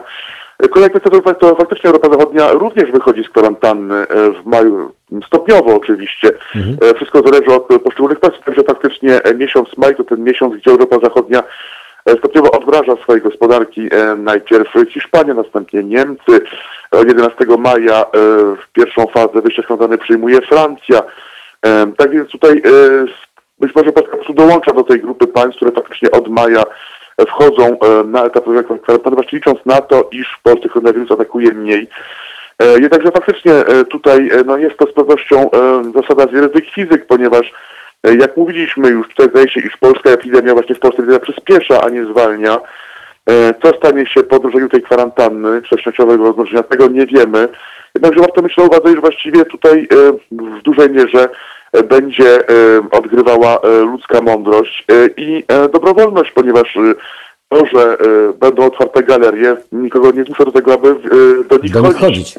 Tak, dokładnie, do nich chodzić. Także, także Panie Zbigniewie, to odnośnie odmrażania gospodarki z jednej strony, ale z drugiej strony cały czas e, w tle mamy wybory prezydenckie i e, forsowanie oczywiście ustawy, nowelizacji ustawy, m, czyli ustawy, w której zawarty jest nowa e, zasada głosowania. Mówimy o głosowaniu kopertowym, czyli korespondencyjnym. No i języczek uwagi, czyli Jarosław e, Gowin i jego 18 szabelek i próba przeforsowania, aby ta ustawa nie przeszła. E, Jak pan widzi te wybory i jak pan e, ocenia mm, szanse na to z jednej strony, aby się one odbyły, a z drugiej strony, aby się one nie odbyły? To Trudno mówić o wyborach. Znaczy, Myślę, że byłoby em, adekwatniej mówić o jakimś głosowaniu, jakiejś formie głosowania, być może kopertowego. Ponieważ tutaj te wybory nie spełniają żadnych standardów, o tym mówiliśmy już wielokrotnie i jakby tutaj zdaje się już nic się więcej dodać nie da, nic się nie zmieniło w tej kwestii. No ja wiem, ale mamy E, pewien, pe, pe, pe, pewne jakieś nowe informacje i pre, pewne próby przeciągania. Z drugiej strony wczoraj premier Mateusz Morawiecki powiedział, że nie wyklucza innego terminu, jak to e, m, opierał swoją wiedzę na konstytucjonalistach, nie wiadomo jakich, bo nie podał ich e, nazwisk, że może mogą wybory odbyć się w innym terminie. Lewica proponuje wprowadzenie stanu klęski żywiołowej. Tu z drugiej strony wszyscy czekają na to, co zrobi parlament, czyli Sejm, jak, jak, jak będzie przebiegało głosowanie, no i co zrobi Jarosław Gowin. Mm, otóż Jarosław Gowin już nie ma powrotu do tyłu, tak więc on, już nie ma możliwości, e, mówiąc kolokwialnie, e, dogadania się z rządzącymi, ponieważ on opuścił już ten obóz, e, a z punktu widzenia Jarosława Kaczyńskiego zwraca się tylko raz, e, tak więc tutaj no, nie ma takiej możliwości, aby, aby wybaczono mu tutaj ten, te działania. E, jednakże tak naprawdę przesądzi o tym, kto będzie miał większość, mówiąc już bardzo brutalnie, zwyczajna korupcja polityczna, ponieważ to właściwie w tym momencie o to chodzi. Chodzi o to, czy faktycznie uda się Arsowi Gowinowi utrzymać na 18 szabel, o których pan e, dyrektor mówił. Zdaje się, iż no nie uda mu się, ponieważ no, już niektórzy posłowie, znaczy europosłowie mówią o tym, e, że nie popierają tej, tej inicjatywy. E, taką konferencję na przykład przeprowadził pan Adam Bielan. Tak tutaj on również był stronnikiem swego czasu Jarosława Gowina. Zdaje się, że już nie jest. Mm, tak więc pytanie, ile tak naprawdę zostanie e, mu e, zwolenników, jak i również ile uda mu się przeciągnąć e, posłów, no na przykład z innych środowisk politycznych. Tutaj wszystko jest możliwe, ponieważ no nie tylko Zagowina, ale z pewnością wszystkie środowiska opozycyjne tutaj grają swoją grę i tutaj właściwie bardziej niż o wybory, chodzi tak naprawdę o to, kto będzie miał w Polsce władzę. Tutaj już nie chodzi o te wybory, o to głosowanie. Chodzi o to, kto będzie w Polsce rządził, właściwie po 4 maja w jakiej formule e, i jak będzie wyglądał nowy układ władzy i właściwie o tym rozmawiamy, już nie mówmy o wyborach, właśnie mówmy o tym, co będzie po 4 maja. Po, no właśnie, po, po 10 maja, czy po 4 maja pan mówi o odmrożeniu gospodarki? Znaczy ja mówię o tym głosowaniu, które ma być bodajże 4 maja czy 6 maja, tak? Właśnie, A czy nie, 5, 5 maja ma być skierowana ustawa e, z Senatu do e, Sejmu e, i wtedy będziemy wiedzieli między 5 a 6 chyba bodajże maja będziemy wiedzieć jaka, jaki będzie układ sił, tak? To może, to może inaczej. W takim razie już nie mówmy o wyborach, właśnie mówmy o tym, co stanie się po tych głosowaniach, które będą się w przyszłym tygodniu. Tak będzie, o, może, może, może, może poprawniej. To co będzie? E, co będzie? No właśnie, zwłaszcza może być tak, e, to jest oczywiście już możliwe, iż rządzącym uda się e, przeciągnąć na swoją stronę posłów, no właściwie obojętnie z jakiejkolwiek partii, tylko po to, aby utrzymać jakąś większość, nawet jeśli ta większość miałaby się trzymać na jednym pośle, wszystko jedno, oni potrzebują większości i o tą większość zabiegają. Wówczas będzie, jak było Jarosław Kaczyński utrzyma władzę nie tylko w Polsce, ale również w swoim obozie politycznym, dowiedzie, że dalej jest tym liderem, który rozdaje karty na polskiej scenie politycznej i odbędzie się jakieś głosowanie kopertowe czy inne tutaj e, jakby e, wtedy już nie będzie absolutnie e, żadnych, żadnych hamulców. Albo dojdzie do sytuacji odwrotnej, czyli właściwie PiS straci większość. No i wówczas pytanie, co dalej?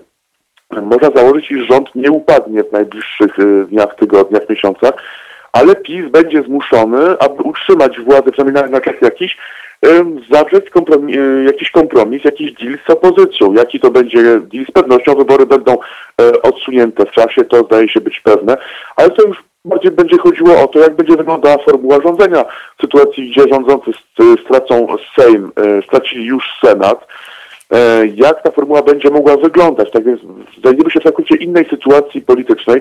Wreszcie pytanie, co z tą większością, jeśli ją uzyska, zrobi opozycja tutaj? No widzimy, nie ma jednej koncepcji. E, nie ma jednej koncepcji na to, co później, nie ma jednej koncepcji na to, jak miały wyglądać wybory. Właściwie każdy ma swoje propozycje. E, I tutaj pytanie, czy opozycja będzie w stanie wypracować jakąś wspólną formułę, aby właśnie skonsumować to zwycięstwo, czyli uzyskanie większości w parlamencie.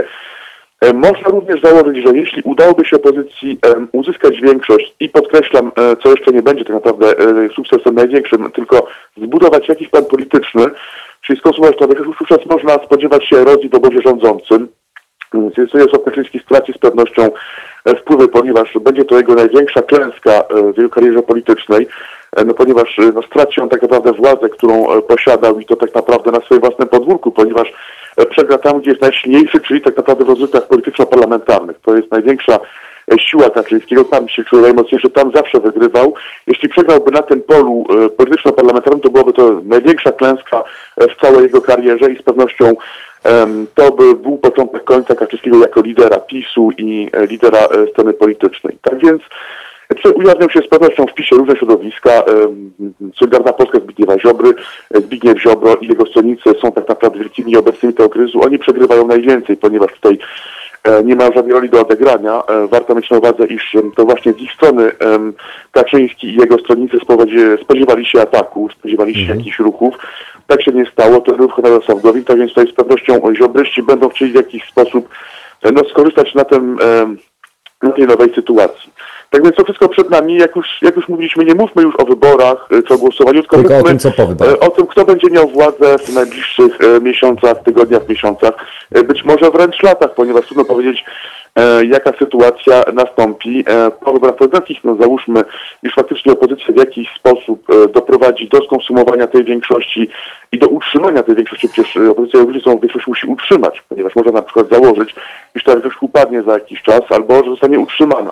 No jest bardzo jest chwiejna, ta, ta większość jest bardzo chwiejna, jak widać teraz obecnie i rzeczywiście e, Jarosław Gowin jest tym e, języczkiem e, uwagi. Panie Zbigniewie, o polityce międzynarodowej europejskiej, jak i również o wsparciu, o funduszach, które płyną no, szerokimi strumieniami do krajów, porozmawiamy o godzinie 9.15 i o sytuacji we Francji. Więc dziękuję za ten komentarz dotyczący tego, co się dzieje u nas w kraju i łączymy się z panem 9.15. Dziękuję bardzo, do usłyszenia. Do usłyszenia. To był nasz korespondent Zbigniew Stefanik, a teraz e, Kazik na żywo Celina na antenie Halo Radio. Halo Radio. Pierwsze radio z wizją.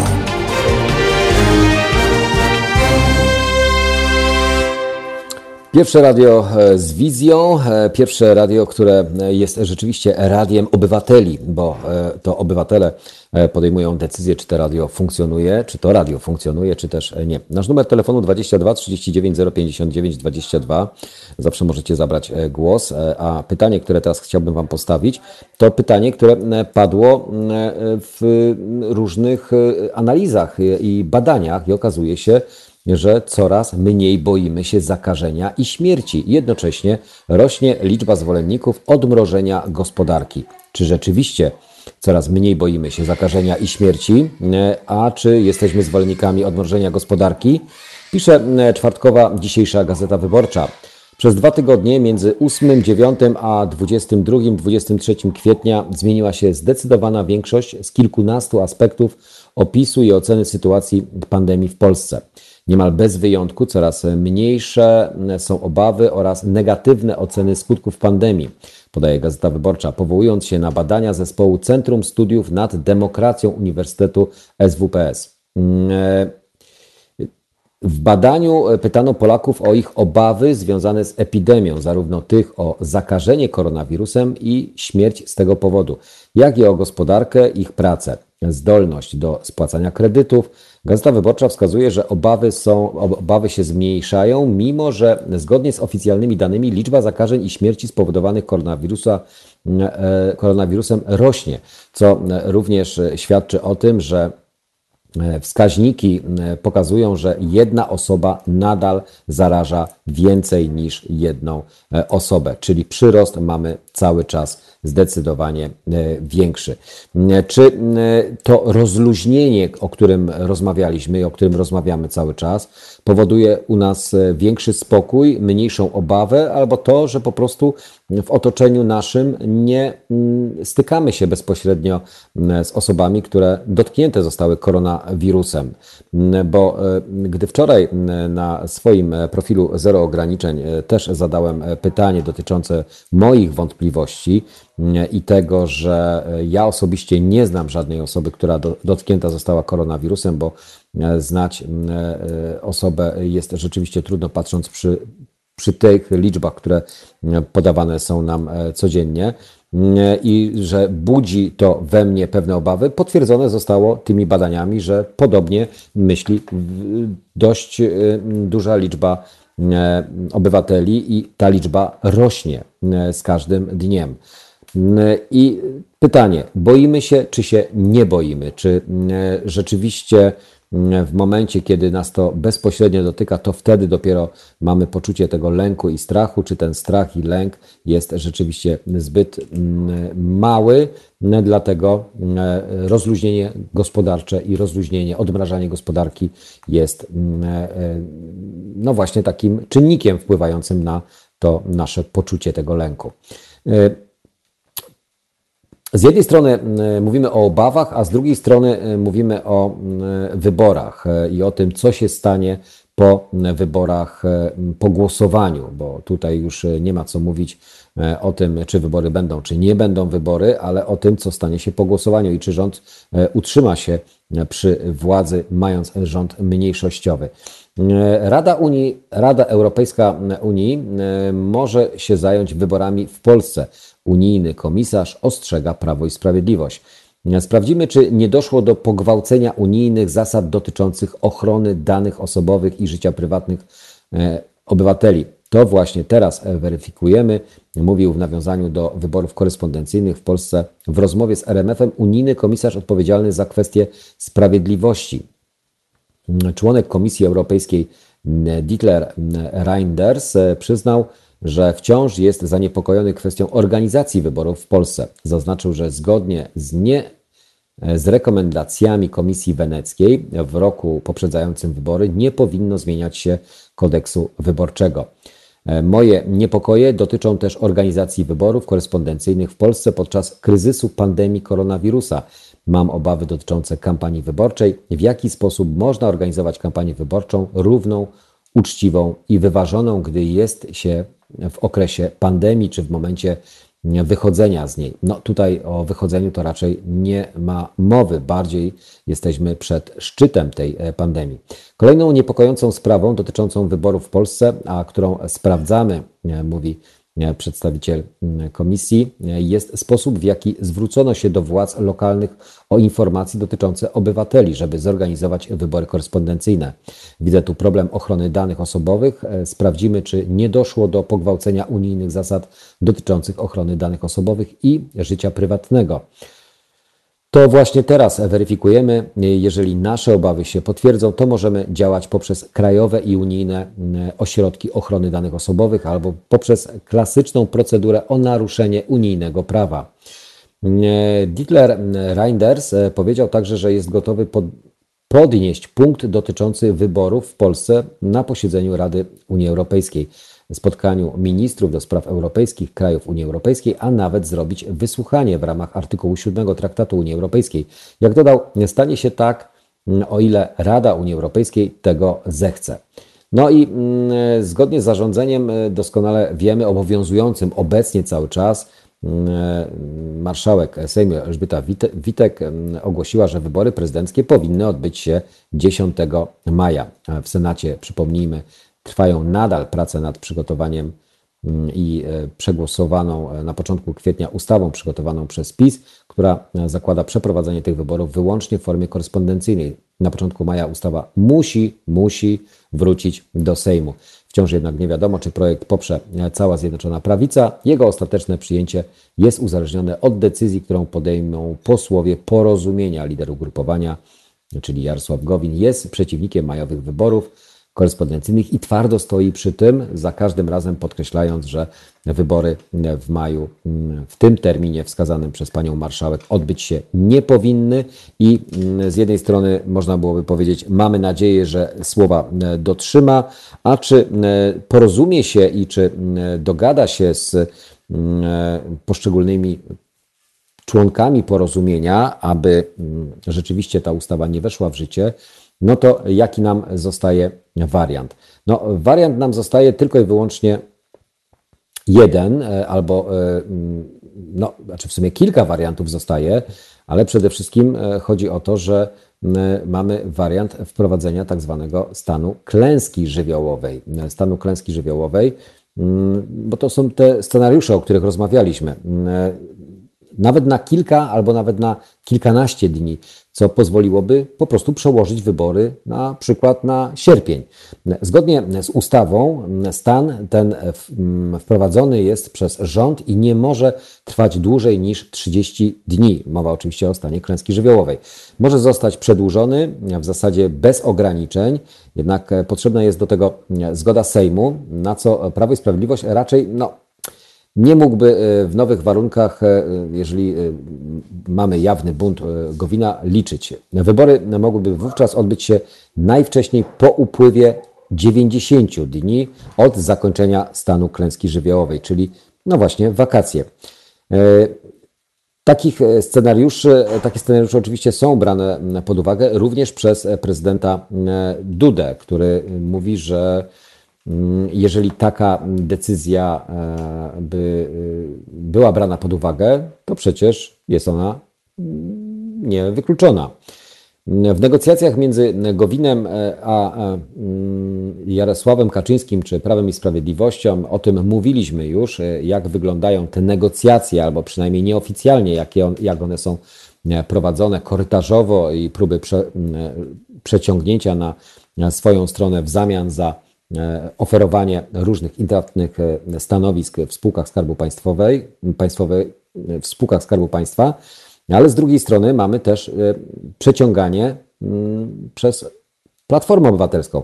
E, pojawił się e, pomysł, aby to właśnie lider porozumienia został, uwaga, marszałkiem Sejmu. Mm, podobno Jarosław Gowin otrzymał taką propozycję od szefa Platformy, Borysa Budki. To jest oczywiście nieoficjalny komunikat i nieoficjalna wiadomość i jej wcale nie odrzucił. Scenariusz ten jednak wymagałby od całej opozycji idealnej wręcz współpracy i przejęcia większości w Sejmie.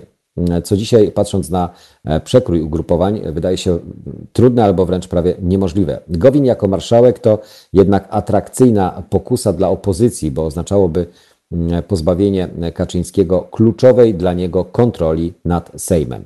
Nie dość, że Jarosław Kaczyński stracił kontrolę nad E, Senatem, e, gdzie rzeczywiście Senat ma możliwość, ustawową możliwość e, przetrzymywania, blokowania albo procedowania nowelizacji ustaw, czy wszystkiego, co do Senatu jest kierowane. Trudniejsza byłaby jednak realizacja jeszcze innego, uwaga, scenariusza pojawiającego się po stronie opozycji i porozumienia. To pomysł utworzenia tak zwanego przejściowego rządu, na czele którego miałby stanąć kto? No właśnie, Jarosław Gowin.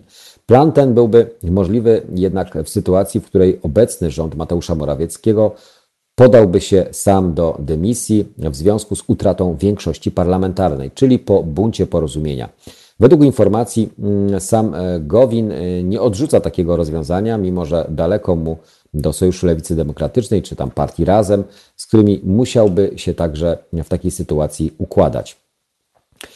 W Prawie i Sprawiedliwości trwa jednak e, szukanie antidotum na każdy krok opozycji z Gowinem, jak twierdzą politycy Prawa i Sprawiedliwości, z którymi rozmawiają dziennikarze, jeśli rząd Morawieckiego poda się do dymisji, to nie po to, aby oddać władzę opozycji z, właśnie z Gowinem, tylko e, aby doprowadzić do przyspieszonych wyborów sejmowych.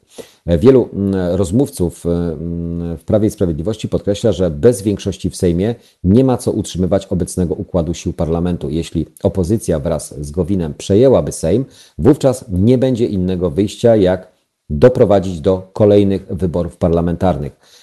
Mm, rozwiązanie Sejmu i skrócenie kadencji parlamentu to przycisk tak zwany atomowy w rękach Kaczyńskiego.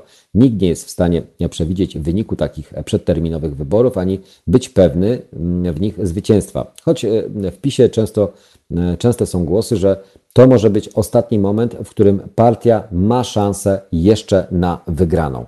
A to z jednej strony patrząc na mm, mocny mandat i e, twardy elektorat, sztywny elektorat, który mm, cały czas, bez względu na obecną sytuację, próbuje oczywiście, e, no, znaczy nie tyle co próbuje, ale jest przekonany, że to, co robi obecna władza, robi e, słusznie, e, zasadnie i pomagając albo redystrybuując pieniądze, zadłużając państwo, powodując to, że recesja jest nieunikniona, daje jednak e, obywatelom pewne frukty. Mowa oczywiście o utrzymywaniu programu 500, mowa o pomocy, wsparciu w programach tarczy antykryzysowej, który jest namiastką oczywiście tego, aby móc normalnie funkcjonować to ci, którzy, którym to wystarcza, no to powiedzą, że rząd, jeżeli E, miałby działać i funkcjonować e, w ten dalej e, sposób, to jest dla nich jedyny rząd, który może to zrealizować.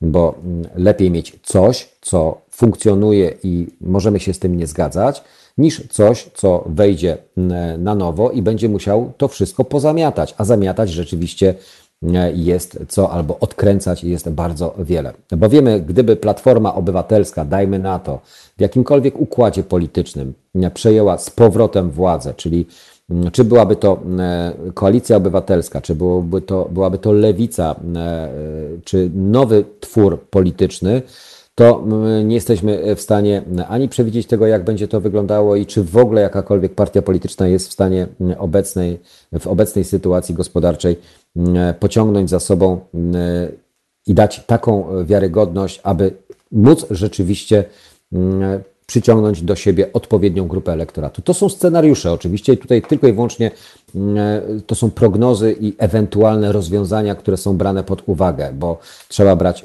mm, wszystko, wszystkie możliwości i wszystkie warianty, które mogą się wydarzyć.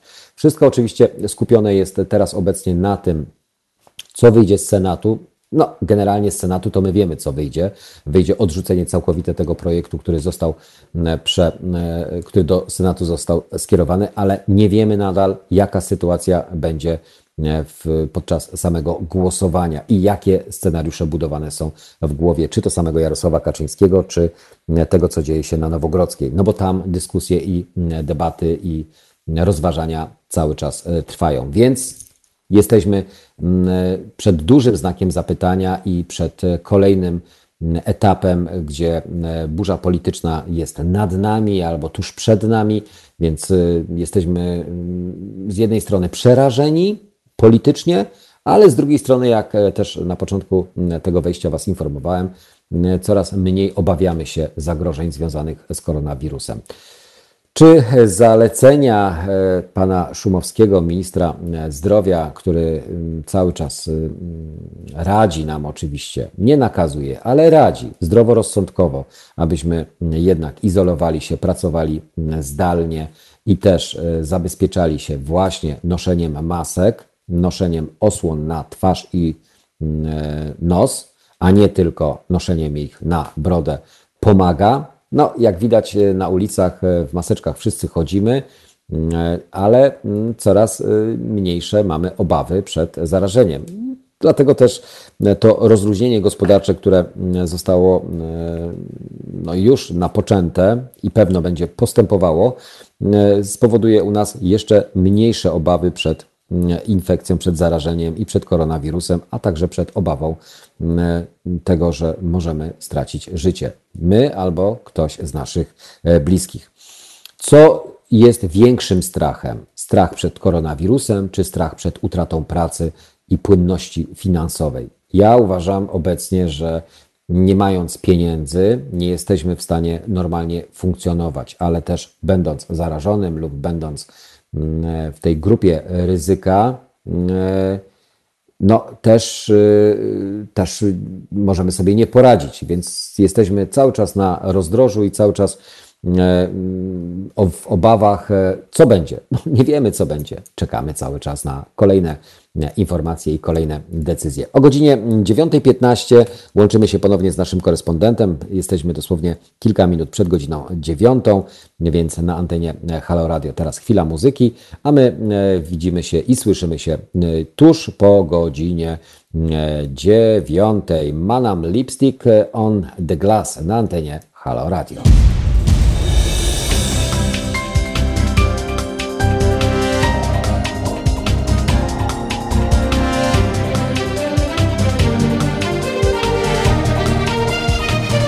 Halo Radio. Dziewiąta na zegarach, Jacek Zimnik do godziny 10 wspólnie z naszymi słuchaczami haloradiowymi od godziny 7.00. Za realizację i za te wszystkie nasze połączenia odpowiada Piotr. Dziękujemy Ci Piotrze oczywiście za to, że z nami jesteś i że trwasz z nami cały czas.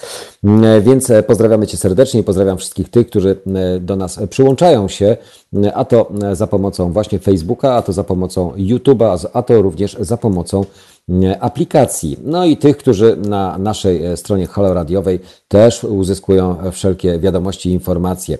Audycje, jak widać, są wszechstronne, audycje są różne. Każdy może coś znaleźć dla siebie ciekawego, atrakcyjnego i interesującego. Zarazem bierzemy udział w dyskusjach, bierzemy udział w rozważaniach, rozkminianiu tego, rozkładaniu na czynniki pierwsze, a mieszkamy przecież wszyscy w tym samym kraju i jesteśmy obywatelami Rzeczpospolitej. Okazuje się, że problemów nam nie ubywa, wręcz problemy i pytania, zagwozdki pojawiają się coraz większe. Dziś ostatni dzień kadencji prezes Sądu Najwyższego, profesor Gersdorf, odchodzi z Sądu Najwyższego. To już koniec, no właśnie, to już koniec czego? Niezależności tej instytucji, czy to początek mm, jakiejś kolejnej odsłony, e, której będziemy świadkami, której, której będziemy się przyglądać, no bo Sąd Najwyższy orzeka o później o wyborach, e, czy były one e, prawidłowo przeprowadzone, czy też nie. Więc jakby celem przeciągnięcia obecnej ekipy rządzącej też była kwestia tego, że ten jedyny jeszcze, nazwijmy to, bezpiecznik, który nie był przychylny i który nie jest przychylny mm, obecnemu funkcjonowaniu państwa polskiego, nie mówię o rządzących, czy nie mówię o partii poszczególnej, ale no niestety trzeba to z sobą łączyć, bo jest to nierozerwalne. Ostatni dzień profesor Małgorzaty Gersdorf na stanowisku e, pierwszej prezes Sądu Najwyższego. Jej następca najpewniej będzie związany z obozem władzy, bo rządzący, zmieniając wielokrotnie ustawy o Sądzie Najwyższym, zdobyli wszystkie narzędzia, by pozwolić prezydentowi takiego prezesa wskazać. Czy to koniec walki o Sąd Najwyższy? Dwa lata temu też wydawało się, że e, jest to przecież kres niezależności i że był on e, tak bliski z końcem kadencji Mm, profesor Gersdorf przejdzie w stan spoczynku, choć e, mogło, mogłaby jeszcze orzekać jeszcze przez mm, ponad e, dwa lata. Była nieustannie atakowana, e, po prostu ma już tego dość, mówiła dziennikarzom.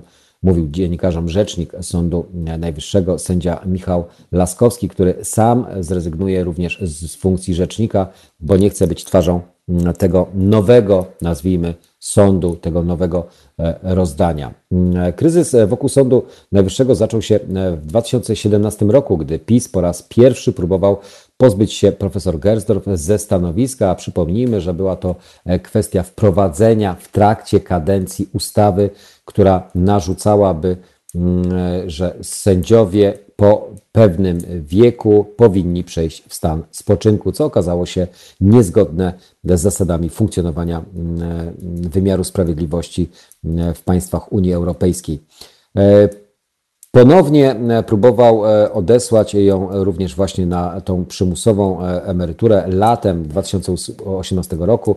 Te próby storpedował Unijny Trybunał Sprawiedliwości. Rząd PiSu musiał się ugiąć. Teraz jednak może być zupełnie inaczej. Wszystkie narzędzia będą i są w rękach władzy. Co będzie dalej z Sądem Najwyższym? Kończy się pewna epoka, a niezależna pierwsza prezes odchodzi w stan spoczynku. Od piątku sądem kierować może osoba wyznaczona przez prezydenta Andrzeja Dudę.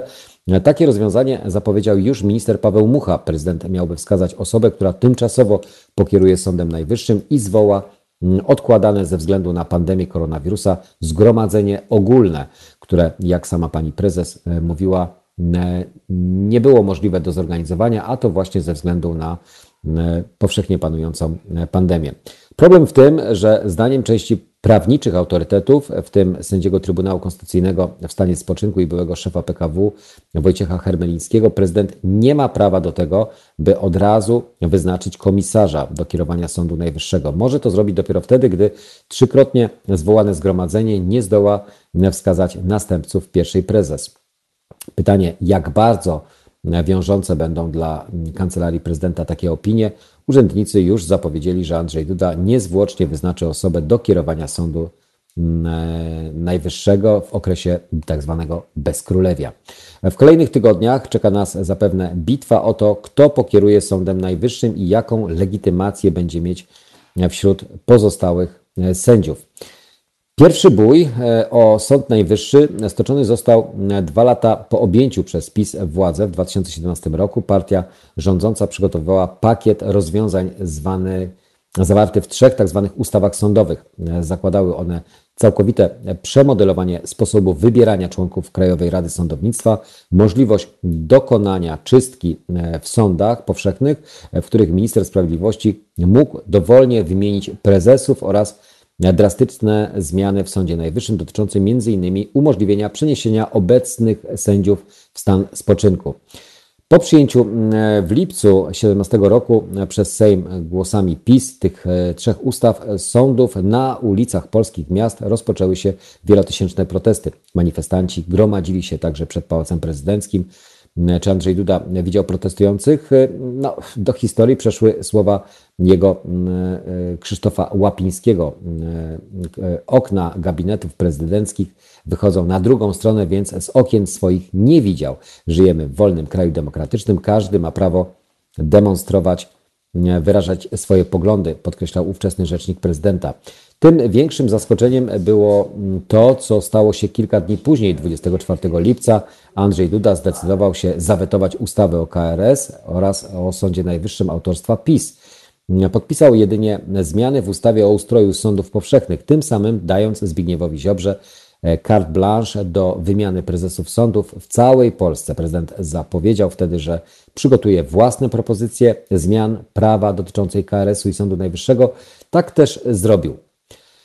Jesienią 2017 e, roku Andrzej Duda skierował do Sejmu propozycje rozwiązań dotyczących KRS-u oraz Sądu Najwyższego. Wprowadzały one m.in. instytucję skargi nadzwyczajnej, którą mogłoby wzruszyć prawomocne orzeczenie sądowe. W tym e, celu prezydent zawnioskował o utworzenie nowej izby, czyli Izby Kontroli Nadzwyczajnej i Spraw Publicznych. Zgodnie z projektem prezydenta powstać miała także Izba Dyscyplinarna, której zdaniem byłoby karanie sędziów, którzy popełnili delikty dyscyplinarne. Prezydent zaproponował także, co było kluczowe, przymusowe przejście w stan spoczynku sędziów powyżej 65 roku życia. Oznaczało to, że y, z Sądu Najwyższego odejść musi jego pierwsza prezes, profesor Małgorzata Gersdorf. Propozycję prezydenta Sejm przyjął. W życie weszły one 3 kwietnia 2018 roku. Przepisy przymusowego odsyłania w stan spoczynku zaczęły z kolei obowiązywać 3 lipca. Właśnie wtedy rozpoczęła się kolejna odsłona walki o Sąd Najwyższy. Gdy w lipcu 2018 roku rządzący PiS y, szykował się do przejęcia sądu, a prezydent wyznaczył osobę, która miała kierować sądem po odesłaniu na emeryturę pierwszej prezes, Mm, sędziowie e, przygotowali władzy nieprzewidzianą woltę na tle ulicznych demonstracji wyrażających poparcie dla ciągłości kadencji pierwszej prezes. Mm, e, wysłał do CUE pięć pytań prejudycjalnych dotyczących tego, czy rządzący mogą ustawami odsyłać na emeryturę sędziów, mm, którym e, konstytucja zapewnia ciągłość kadencji. Jednocześnie Sąd Najwyższy zawiesił stosowanie tych przepisów, na mocy których sędziowie powyżej 65 roku życia mieliby być przymusowo odsyłani na emerytury. Rządzący tej decyzji nie uznali, jednak finalnie CUE przyznał rację Sądowi Najwyższemu. No i tak w październiku 18 roku Unijny Trybunał Sprawiedliwości stwierdził, że żaden rząd nie ma prawa na mocy ustawy przymusowo wysyłać sędziów na emeryturę. Po tym rozstrzygnięciu do pracy w sądzie wrócili wszyscy, e, których e, próbował odsunąć e, od orzekania PiS, a i pierwsza prezes nieprzerwanie pełniła swoją funkcję. Od 18 roku rządzący wielokrotnie nowelizowali ustawę o Sądzie Najwyższym w taki sposób, by zapewnić swojemu obozowi pełną możliwość uzyskania wpływu na obsadę stanowiska nowego pierwszego prezesa. Zanim jednak do tego doszło, Sąd Najwyższy zdobył się na ostatni znaczący gest w styczniu mm, tego roku trzy stare izby Sądu Najwyższego, karna, pracy i cywilna, łącznie blisko 60 sędziów przyjęło uchwałę dotyczącą nominantów nowej Krajowej Rady Sądownictwa. Radę w 18 roku powołał Sejm głosami PiS i Kukiz 15. W listopadzie mm, Unijny Trybunał Sprawiedliwości roku poprzedniego uznał, że mm, tak wyłoniona Rada nie spełnia unijnych wymogów niezależności od polityków. Rozwiązanie tej sytuacji CUE przekazał polskiemu y, sądowi najwyższemu. Ten zaś mm, w styczniu 2000 y, roku 2020 roku 2000, tak, 2000. Uznał, że osoby rekomendowane przez nową KRS nie powinny dalej orzekać. Uchwały tej mającej moc zasady prawnej i obowiązującej wszystkie sądy w Polsce nie uznali rządzący.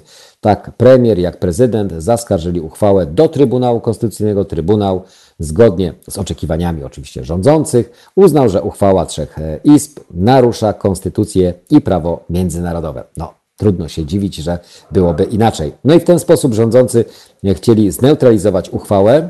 E, czy się udało? No, nie wiadomo. Wiadomo jednak, że e, od piątku, czyli tego piątku, w Sądzie Najwyższym zabraknie profesor Gersdorf, a jej miejsce najpewniej zajmie jedna osoba wskazana przez prezydenta. W którym kierunku pójdzie Sąd Najwyższy, czy e, stanie się on kolejnym łupem politycznym? Myślę, że tak i wkroczy na drogę, którą e, przeszedł już Trybunał Konstytucyjny, e, czyli to, co, e, od czego rozpoczął rząd na samym początku, czyli od przejęcia Trybunału Konstytucyjnego, a skończy na ostatnim bezpieczniku albo na ostatniej instytucji. No, że zostaje jeszcze Rzecznik Praw Obywatelskich, ale jakby to jest instytucja opiniotwórcza, która i tak nie, nie jest brana przez, pod, pod uwagę przez obóz rządzący, więc kto no nie wiemy, ale na pewno nie będzie to ktoś, kto będzie sprzeciwiał się obecnej e, ekipie rządzącej. Zobaczymy, jak to się mówi tradycyjnie albo kolokwialnie, pożyjemy, zobaczymy. E, na antenie e, Halo Radio oczywiście wracamy już dosłownie za kilka minut. Teraz czas na kolejną muzykę. Alan, Alanis Morissette, tak, Thank you.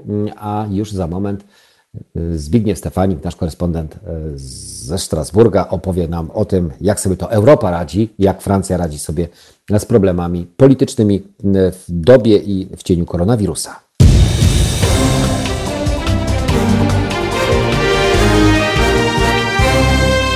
Halo Radio.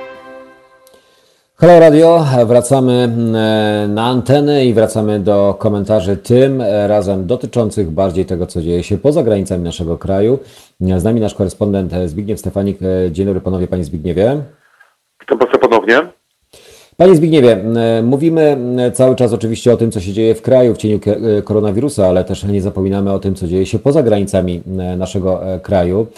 Unia Europejska powoli też odmraża gospodarkę. Jak sytuacja wygląda i we Francji, i Francji na tle Europy? Otóż Francja no, nadal pozostaje trzecim krajem w Europie i czwartym na świecie pod względem śmiertelności z powodu COVID-19. Obecne statystyki dostępne wskazują na to, iż zmarło we francuskich szpitalach i domach starców od 1 marca tego roku ponad 24 tysiące osób, jednakże eksperci twierdzą, iż do tych liczb należy dodać około 10 tysięcy osób, którzy zmarli w domu z powodu tego wirusa, tak więc można ocenić, że we Francji zmarło co najmniej 30 tysięcy osób od 1 marca e, z powodu zakażenia e, COVID-19. Jednakże Francja przygotowuje się powoli do wyjścia e, z kwarantanny. Ma to nastąpić 11 maja. E, trzy fazy tak naprawdę. W pierwszej fazie Francuzi będą mogli wychodzić już swobodnie z domu, jednakże nie będą się oni mogli oddać dalej niż 100 km od swojego miejsca zamieszkania. Tutaj chodzi o to, aby uchronić te departamenty, gdzie COVID-19 występował nieco mniej, niżeli w innych departamentach, właśnie przed propagacją wirusa. Tak więc z jednej strony faktycznie mm, e, ograniczenia w ruchu pomiędzy departamentami i regionami, e, ale otwarcie sklepów, jak i również innych e, branż gospodarki, również powrót do szkół, który jest planowany. Jednak tutaj warto powiedzieć o tym słów kilka, ponieważ Francja, podobnie jak Polska, przygotowuje się do powrotu do żłobków szkół podstawowych, jednakże warto mieć na uwadze, iż we Francji te przygotowania trwają od 13 kwietnia. I właściwie od 16 kwietnia, czyli od orędzia prezydenckiego, trwa dyskusja pomiędzy rządzącymi a właśnie samorządowcami nad sposobem najbezpieczniejszym, aby tego dokonać, przy czym tutaj próbuje się stworzyć metodologię, która będzie pasowała do każdego departamentu, ponieważ wiadomo, iż w każdym departamencie sytuacja nie jest tożsama z tym departamentem, tak więc tutaj dużą rolę odgrywają samorządowcy. I powrót do szkół we Francji będzie miał charakter dobrowolny, czyli właściwie rodzice e, będą sami decydowali, czy wysyłają swoje pociechy do szkoły, czy nie. E, Jak i również otwarcie szkół będzie również e, miał charakter dobrowolny, jeśli chodzi o samorządowców. To oni postanowią, czy e, te szkoły spełniają normy bezpieczeństwa, mm, które są niezbędne, aby dzieci mogły do, do szkół powrócić. Tak więc faktycznie tutaj proces do szkoły jest procesem wieloetapowym i właściwie złożonym z wielowymiarowej współpracy, jak również ekspertyz, e, ponieważ to proces wymaga czasu. Tak więc nie tak jak w Polsce właściwie, gdzie daje się e, w kilka dni de facto, tak, e, żłobkom, jak również samorządowcom, ale właściwie cały tak. miesiąc. Cały miesiąc właściwie, gdzie trwają te negocjacje, przy czym warto mieć na uwadze, iż y, rządzący podkreślały, iż w tych departamentach, gdzie będzie to niemożliwe, dzieci nie powrócą do szkół przed wrześniem, tak więc to jakby nic nie jest postanowione na tym etapie. Jednakże właściwie od dzisiaj tak naprawdę Francja wchodzi w nowy etap, czyli właściwie w etap e, analizy e, e, w każdym departamencie poszczególnej sytuacji związanej z rozwojem propagacji e, COVID-19 i właściwie od dzisiaj Ministerstwo Zdrowia będzie publikowało specjalną mapę, właściwie gdzie będą dominowały dwa kolory, czyli kolor zielony i czerwony. Kolor zielony będzie dany tym departamentom, które są już przygotowane, czyli są bliżej tak naprawdę kwarantanny. Kolor czerwony będzie departamentom, które są temu dalej, czyli jakby departamentom tam, gdzie jest propagacja koronawirusa, e, tym departamentom, gdzie służba zdrowia jeszcze jest przeciążona, tak więc tutaj, em, e, tutaj wchodzimy w proces właściwie analizy sytuacji departament po departamencie. I tak naprawdę się już dopiero się 7 maja e, decyzja finalna, czy wszystkie departamenty wychodzą z kwarantanny, czy też nie. Tak więc e, na tym etapie Francja e, przygotowuje się do wyjścia z kwarantanny, ale w każdym razie e, wiadomo, iż tak naprawdę wszystkie miejsca publiczne będą zamknięte co najmniej e, do połowy czerwca. Chodzi tutaj o e, wszystkie miejsca kultu, wszystkie miejsca kultu, jak i również kina, e, lokale rekreacyjne, jak i również lokale gastronomiczne. Tak naprawdę dopiero w trzeciej fazie kwarantanny, jeśli do niej w ogóle dojdzie, czyli w lipcu odejścia od kwarantanny, Francja przygotuje się do otwarcia miejsc publicznych, jednakże wiadomo, iż do 15 lipca nie odbędą się we Francji żadne wydarzenia o charakterze masowym, e, co spowodowało już odwołanie wszystkich festiwali, które miały miejsce, zawsze mają miejsce w lecie we Francji, festiwali filmowych. One już są odwołane w tym roku, jednakże na tym etapie e, zdaje się, iż Tour de France ma odbyć się e, na przełomie sierpnia i września. To oczywiście jest prognoza. Takie są plany. Czy tak się stanie, tego nie wiemy. Jednakże faktycznie Francja przygotowuje się na tym etapie do wychodzenia z kwarantanny i jest to przygotowanie wieloetapowe, jak już wspomniałem, czyli analizę sytuacji w poszczególnych departamentach, ponieważ tutaj metoda francuska polega na tym, aby wprowadzić e, strategię, która będzie e, możliwie korekt dostosowana do sytuacji, która ma miejsce w danym departamencie, ponieważ faktycznie no, cały kraj nie jest w tej samej sytuacji. Podobnie zresztą jest wszędzie, niektóre jest również w Polsce i również e, można by takie strategii oczekiwać, że właściwie rządzący przyjmą strategię e, analizy sytuacji województwa po województwie. No tak się jednak nie dzieje. E, We Francji tak właśnie się dzieje, ponieważ Francja faktycznie na początku przyjęła metodę klasterów i to się Francji jednak udało. Udało się e, Francji powstrzymać propagację koronawirusa, no właśnie w tych klasterach, gdzie koronawirus się ujawnił najbardziej. I tutaj głównym zadaniem em, na tym etapie, e, który stoją sobie rządzący, to właśnie spowodować, aby koronawirus nie propagował się e, w tych departamentach, gdzie udało się go powstrzymać. E, Obecnie ten współczynnik, o którym mówiliśmy, R0 we Francji R, wynosi e, e, 0,6, czyli tak naprawdę Czyli statystycznie jeden pacjent tak, zaraża mniej niż jed- jedną osobę, tak więc epidemia wygasza się właściwie w wszystkich departamentach.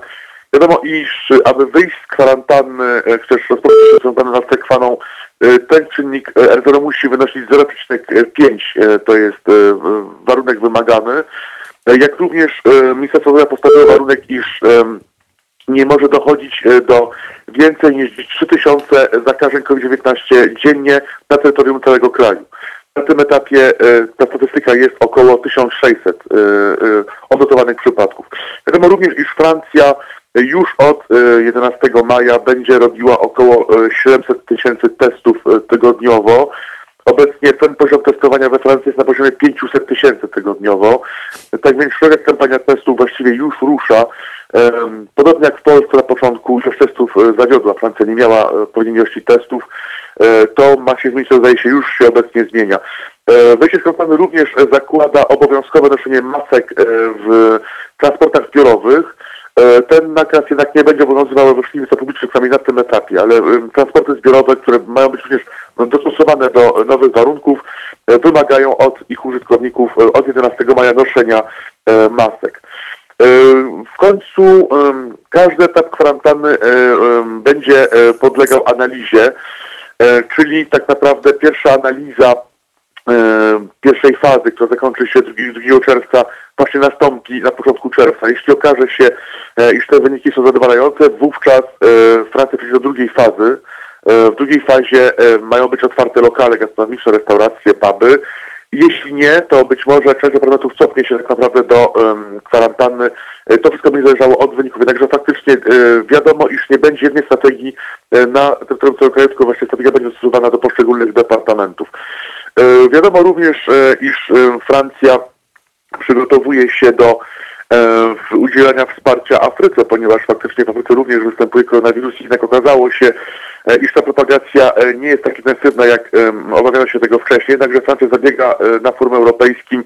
E, o to, aby Unia Europejska wsparła e, walkę z koronawirusem w Afryce, gdzie tak naprawdę państwa afrykańskie nie posiadają odpowiednich struktur ani środków logistycznych, aby walczyć skutecznie e, z tą epidemią. E, Wiadomo, e, iż obecnie na terytorium całego kontynentu odnotowano e, 30 tysięcy przypadków koronawirusa, e, z czego oficjalnie e, zmarło e, 1300 osób. Jednakże Francja przeznacza jako państwo e, 1,5 miliarda euro na e, walkę z koronawirusem w Afryce e, i em, e, zabiega u innych państw Unii Europejskiej o to, aby dołożyli się oni do, mm, do tej puli właśnie swoimi e, środkami, aby faktycznie powstrzymać epidemię w, w Afryce, ponieważ jeśli miałoby tam dojść do epidemii, to wówczas możemy spodziewać się w Europie drugiej, a być może wręcz e, trzeciej fali em, COVID-19. Tak więc z pewnością naszego punktu widzenia e, wspieranie Afryki w walce z koronawirusem no, jest również w naszym własnym europejskim interesie. E, Tak więc e, na tym etapie e, Francja również próbuje rozpocząć walkę ze skutkami tej epidemii, gospodarczymi skutkami. Prognozowany spadek PKB w tym roku to minus 8%. E, Prognozowany deficyt na ten rok to, to około 9%, a prognozowany dług publiczny ma znajdować się gdzieś na poziomie 115% tegorocznego PKB. E, Francja przeznacza e, na tym etapie e, 115 miliardów euro natychmiastowego wsparcia e, dla firm, e, przedsiębiorstw, ale również e, dla najniżej usytuowanych, czyli tych, e, którzy utracili e, e, możliwość zarobkowania e, podczas kwarantanny, e, jak i również 300 miliardów euro e, gwarancji kredytowych dla tych firm, które mają obecnie problemy finansowe, czy problemy w nosie związane z, e, z epidemią. E, To oczywiście na początek, ponieważ jest to e, plan, który jest uaktualniany. E, Zakładał on w pierwotnej wersji e, 55 miliardów wsparcia, teraz już mamy 115 wsparcia natychmiastowego. Z pewnością to wsparcie będzie musiało być jeszcze większe. Jednakże faktycznie Francja przygotowuje się, jak już wspomniałem, na 11 maja. To jest data obecnie, która właściwie jest tym pierwszym etapem, do którego Francja dąży, jednakże faktycznie być może tak się stanie, iż nie wszystkie departamenty będą gotowe na tego 11 maja i być może e, nie całe terytorium Francji wyjdzie, też będzie wychodziło z frontem. Tego nie wiemy, jednakże faktycznie od dzisiaj tak naprawdę e, będziemy mogli monitorować, właściwie każdy obywatel Francji będzie mógł monitorować e, mapę Francji, e, gdzie będą dwa kolory i właściwie będzie on mógł zdać sobie sprawę z tego, e, w jakiej sytuacji jest departament, e, w którym e, się znajduje. Wreszcie, Panie Zbigniewie, bo e, jeszcze jest jedna sprawa, która też dotyczy Francji, ale zarazem też można połączyć ją z tym, co dzieje się u nas w kraju, bo z jednej strony słuchając e, tego, co Pan mówi, e, można odnieść wrażenie, że Francja, mimo tego wskaźnika, który rzeczywiście jest dla Francji korzystny, nadal jednak bardzo ostrożnie podchodzi do odmrażania tej gospodarki. Polska, która ten wskaźnik ma nadal bardzo wysoki, robi te działania wręcz, rzekłbym, nieuzasadnione albo przynajmniej niepotwierdzone żadnymi badaniami i analizami. Mowa na przykład o maturzystach. Francja też ma system przecież egzaminowania i też ma system, w którym maturzyści są weryfikowani poprzez egzaminy pisemne i egzaminy mm, ustne. Okazuje się, że w tym roku e, chyba po raz pierwszy mm, e, po czasie, po, II wojny światowej no nie pamiętam, może y, jeszcze w jakimś innym okresie się to stało, y, że matury po prostu się nie odbędą. Będą one weryfikowane tylko i wyłącznie na podstawie y, trzech poprzednich lat jako wspólne oceny. A Polacy, polski rząd podejmuje decyzję, że jednak egzaminy i ósmoklasistów, i maturalne odbędą się pisemne. Otóż e, proszę e, e, wziąć pod uwagę że Francja sparzyła się na tej strategii i to bardzo mocno. Otóż wrócę do kilka tygodni właściwie wcześniej, kiedy odbyły się we Francji wybory samorządowe.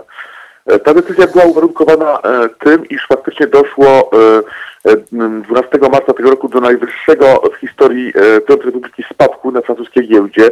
I wówczas właśnie Francja chciała wysłać jakiś sygnał w świat, że pomimo epidemii, pandemii kraj funkcjonuje i wszystko tak naprawdę jest normalnie. E, a więc organizowała pierwszą turę wyborów samorządowych, to skończyło się jak wiemy, prawda? Tutaj tak. bardzo dużą klęską. E, I Francja ma e, już to doświadczenie, gdzie tak naprawdę próbuje się wysyłać w świat sygnały no, niezgodne z tym, co dzieje się tak naprawdę w kraju. Tak więc teraz próbuje przyjąć strategię odwrotną, ponieważ faktycznie Francja zawiodła, państwo zawiodło w, w kilku wymiarach. Jednej strony zabrakło masek na początku, z pewnością tutaj będą trwały rozliczenia, to, to, to wszystko się rozpocznie po epidemii.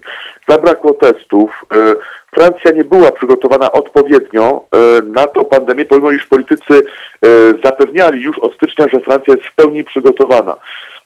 Wiadomo jednak, że jedno się udało Francji, tego się Francja trzyma, czyli metody klasterów i tak zwane proporcjonalności, czyli właściwie w tych departamentach, gdzie pojawiał się koronawirus, wprowadzono od razu obostrzenia, tak stało się na przykład w departamentach graniczących z Włochami. Już na początku marca wprowadzono obostrzenia, a w tych departamentach, e, gdzie koronawirus się nie ujawniał, właściwie próbowano doprowadzić do sytuacji, gdzie życie toczyło się normalnie, właśnie tak, aby nie paraliżować gospodarki i podmiotów gospodarczych. I Francja dalej trzyma się tej metody, czyli właściwie metoda ma być dostosowana do departamentu, ale to wymaga bardzo ścisłej współpracy z, y, samorządów y, z rządem.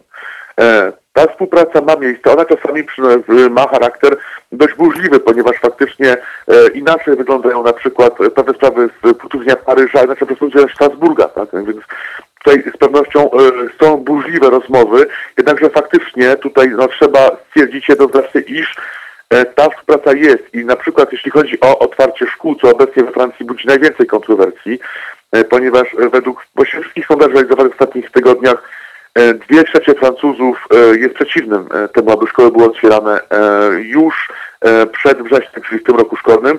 Mhm. Tym bardziej jest temu przeciwna Rada Ekspertów, która doradza prezydentowi Macronowi w sprawie walki z epidemią. Także faktycznie no, Francja próbuje odciążyć troszkę budżet i sprawić, aby no, dzieci poszły do szkół, do, do żłobków po to, aby rodzice mogli wrócić do pracy, podobnie jak w Polsce. Także faktycznie ta dyskusja trwa od miesiąca i tutaj próbuje się przyjąć metody, e, które będą dostosowane e, do poszczególnych regionów, departamentów bez żadnej gwarancji, że szkoły będą otwarte.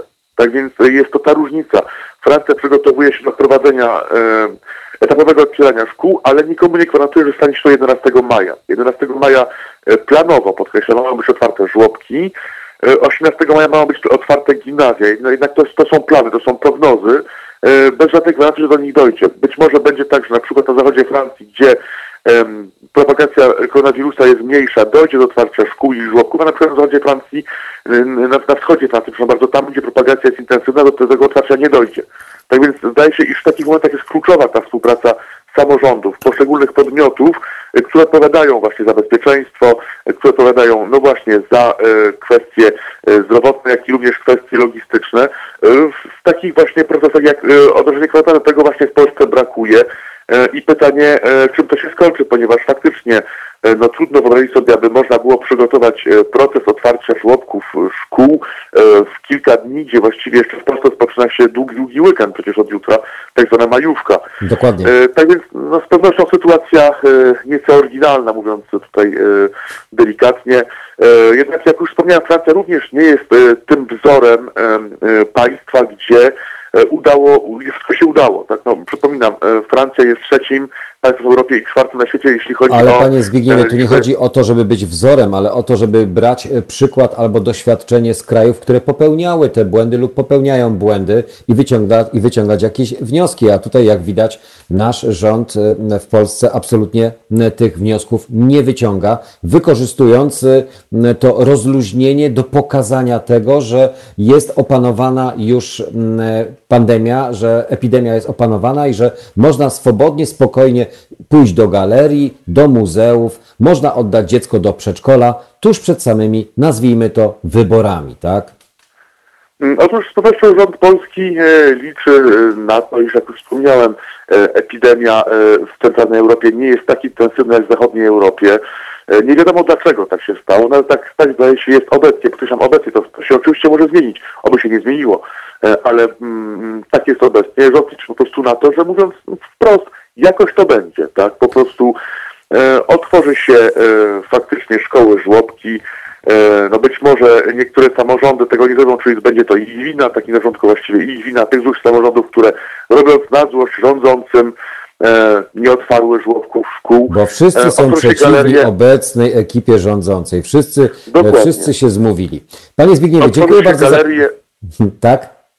Otworzy się galeria, ale przecież nie każdy do tej galerii musi iść, jednakże prawie wszystkie będą e, zadowolone, ponieważ spełni się ich oczekiwania. Tak więc jest to taka metoda właściwie, która liczy na e, strategię, jakoś to będzie. Ja osobiście inaczej tego nie potrafię skomentować ani przeanalizować.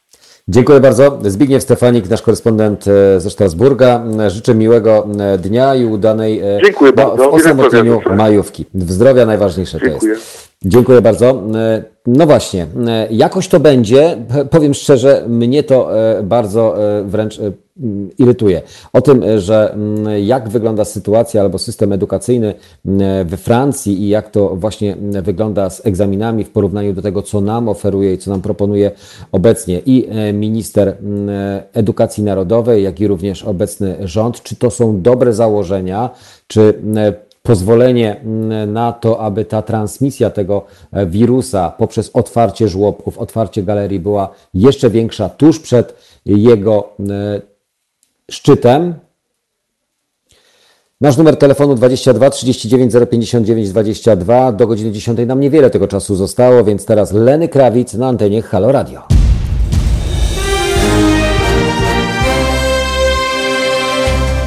Halo Radio. Gadamy i trochę gramy.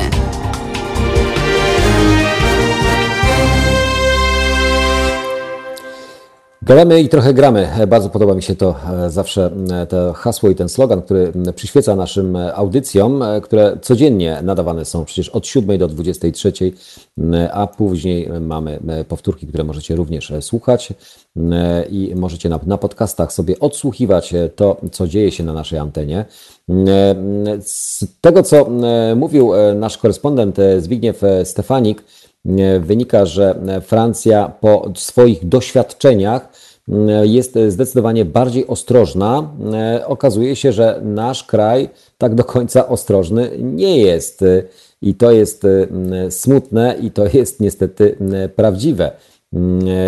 Z informacji, bo to już o maturach to już mówiliśmy, że jest to absurdem, że w dobie, kiedy rzeczywiście u nas epidemia dopiero jest w rozkwicie, to e, mamy już terminy, mamy już ustalone wszystko to, co ma dziać się w najbliższym e, okresie. Francja jednak e, idąc doświadczeniem, jednak powstrzymała się od decyzji roznoszenia czy transmisji koronawirusa i zrobiła całkowicie inne rozwiązania. My bierzemy tylko te rozwiązania, które odpowiadają rządzącym albo odpowiadają władzy, bo tak im się wydaje. tylko zobaczymy, co przyniesie majówka, zobaczymy, co przyniesie otwarcie galerii, jak i również e, czy pozwolą samorządy na to, aby żłobki, przedszkola e, zaczęły normalnie funkcjonować, bo z jednej strony rodzice i opiekunowie nie będą mieli możliwości dalej pozostawienia dzieci, więc będą starali się je przekazać albo oddać pod opiekę w dobre ręce mając poczucie, że oddają e, e, dzieci w bezpieczne ręce i że nic się nie stanie. Efekty na pewno będą odczuwalne albo analizy będą robione po tym odmrożeniu e, gospodarczym. Z drugiej strony narzekaliśmy, że nie mamy żadnych terminów, więc też rząd no, jakby wychodzi naprzeciw, proponując E, te terminy, ale z drugiej strony do końca nie jestem przekonany, czy to jest dobry moment do tego, aby właśnie e, czynić takie kroki. Mamy e, rozmówcę, mamy telefon. Któż z tamtej strony?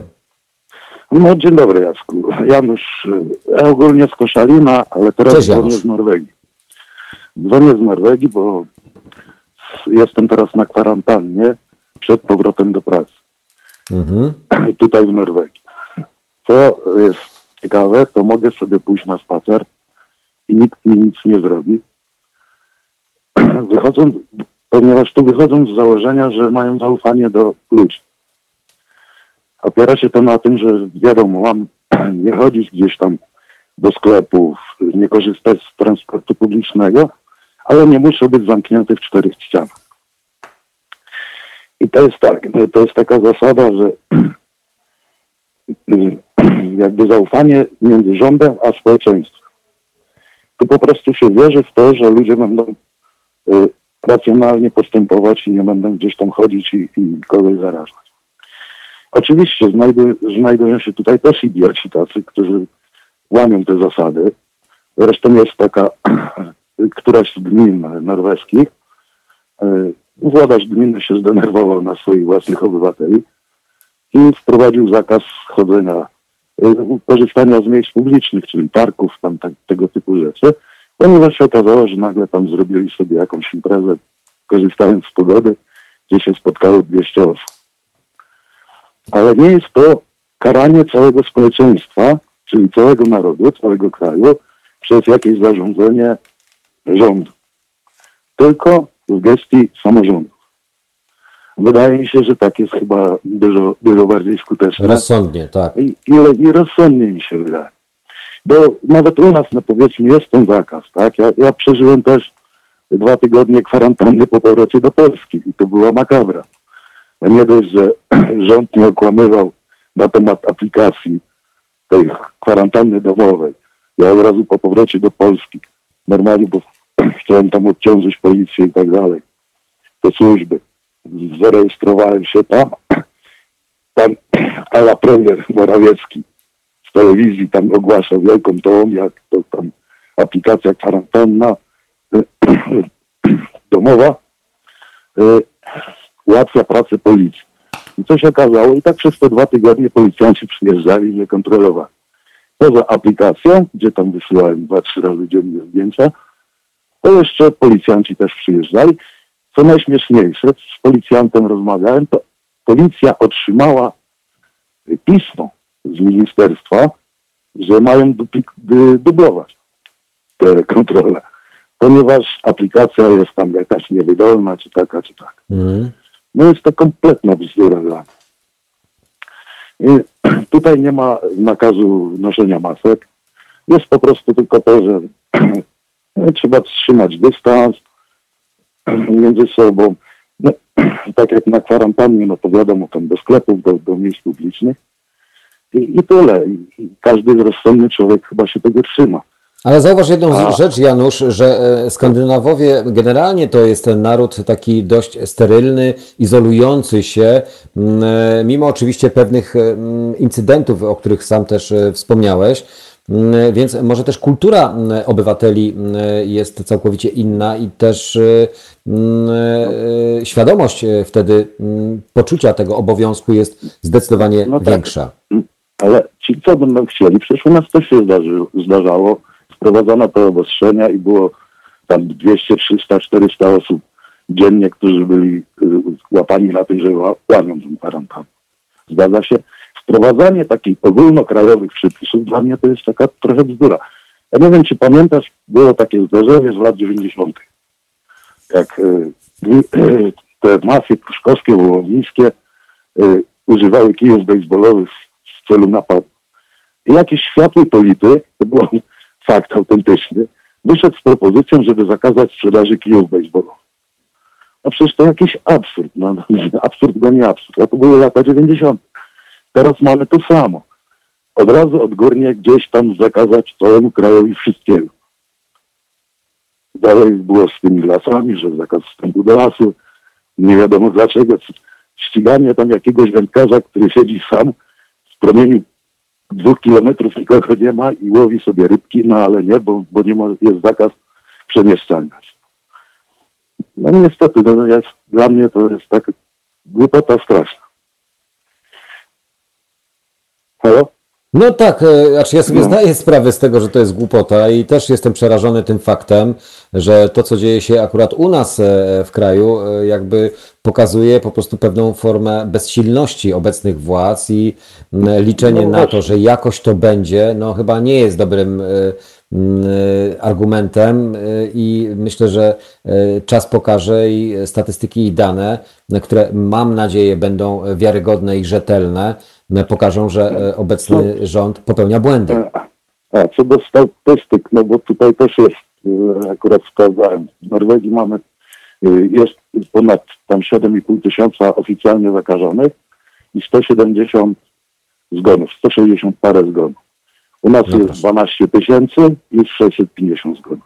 To No trochę właśnie. też świadczy o służbie zdrowia i o, o, o w ogóle dbaniu o to. No dobra, dzięki. Dzięki bardzo, pozdrawiam serdecznie, trzymaj się ciepło i zdrowia. życzę przede wszystkim, bo to najważniejsze. Janusz z Norwegii, m, który do nas e, dzwonił, m, powoli kończy nasz dzisiejszy poranek, ale na samo zakończenie zachęcę Was do artykułów, które pojawiają się również na portalach internetowych, a myślę, że one są bardzo ciekawe, bo pokazują totalną bezsilność albo totalny absurd kolejny naszych władz. E, Pamiętacie przylot e, wspaniałego e, samolotu ukraińskiego AN-225, który przywiózł miliony maseczek, e, które e, dwa tygodnie temu właśnie przyleciały do Polski. E, Okazuje się, że te maseczki nie nadają się, ale nie, przepraszam, nadają się, ale do kosza. Nie mają żadnych e, certyfikatów albo nie mają certyfikatów jakości. Rząd USA nie dopuścił ich do obrotu, podaje dzisiejsza Gazeta Wyborcza. Specjaliści nie mają wątpliwości. To wypuszczanie ludzi bez zabezpieczenia na pole minowe.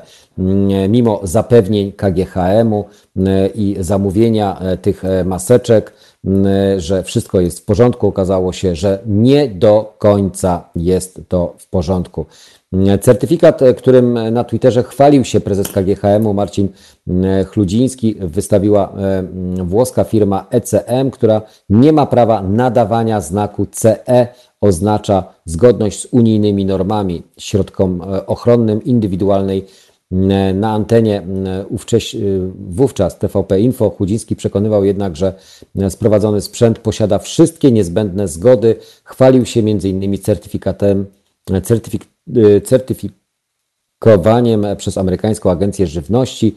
Zdjęcie rzekomego dokumentu prezes KGHM, umieścił na Twitterze, ale niebawem je skasował. Odmówił także udostępnienia dziennikarzom oryginału dokumentu lub zdjęcia w lepszej jakości. Warto tym tematem się zainteresować, bo jak widać, robienie zakupów w świetle kamer czasami przynosi efekt odwrotny. Ja Wam dziękuję za dzisiejszy poranek, e, dziękuję za spędzone mm, te trzy godziny wspólnie. Mm, Trochę przeanalizowaliśmy sobie, trochę mm, może pogłębiliśmy z jednej strony i naszą wiedzę, ale też e, poszerzyliśmy chyba nasz e, strach i obawę, chociaż mm, jak to e, się mówi, nie wiadomo jak to będzie. No, rząd mówi, jakoś to będzie. Ja tego bardziej, y, y, y, znaczy ja tego raczej tak nie widzę. Y, Więc jeszcze raz życzę Wam udanego dnia, y, spokojnego dnia, udanej majówki, jaka ona by nie była, taka będzie. mm, aby mm, rzeczywiście chociaż odrobinę mieć mm, tego e, komfortu psychicznego, mm, możemy przynajmniej chociaż wychodzić e, na zewnątrz. Mm, Trzymajcie się ciepło, trzymajcie się zdrowo. Do usłyszenia i do zobaczenia i dziękuję jeszcze raz w imieniu swoim i Piotra, życząc miłego dnia. To proste. Żeby robić medium prawdziwie obywatelskie, potrzebujemy Państwa stałego wsparcia finansowego. Szczegóły na naszej stronie www.halo.radio, w mobilnej aplikacji na Androida i iOS-a oraz na koncie Fundacji Obywatelskiej w serwisie www.patronite.pl. Naszym darczyniom i darczyńcom serdecznie dziękujemy. www.halo.radio. Słuchaj na żywo, a potem z podcastów.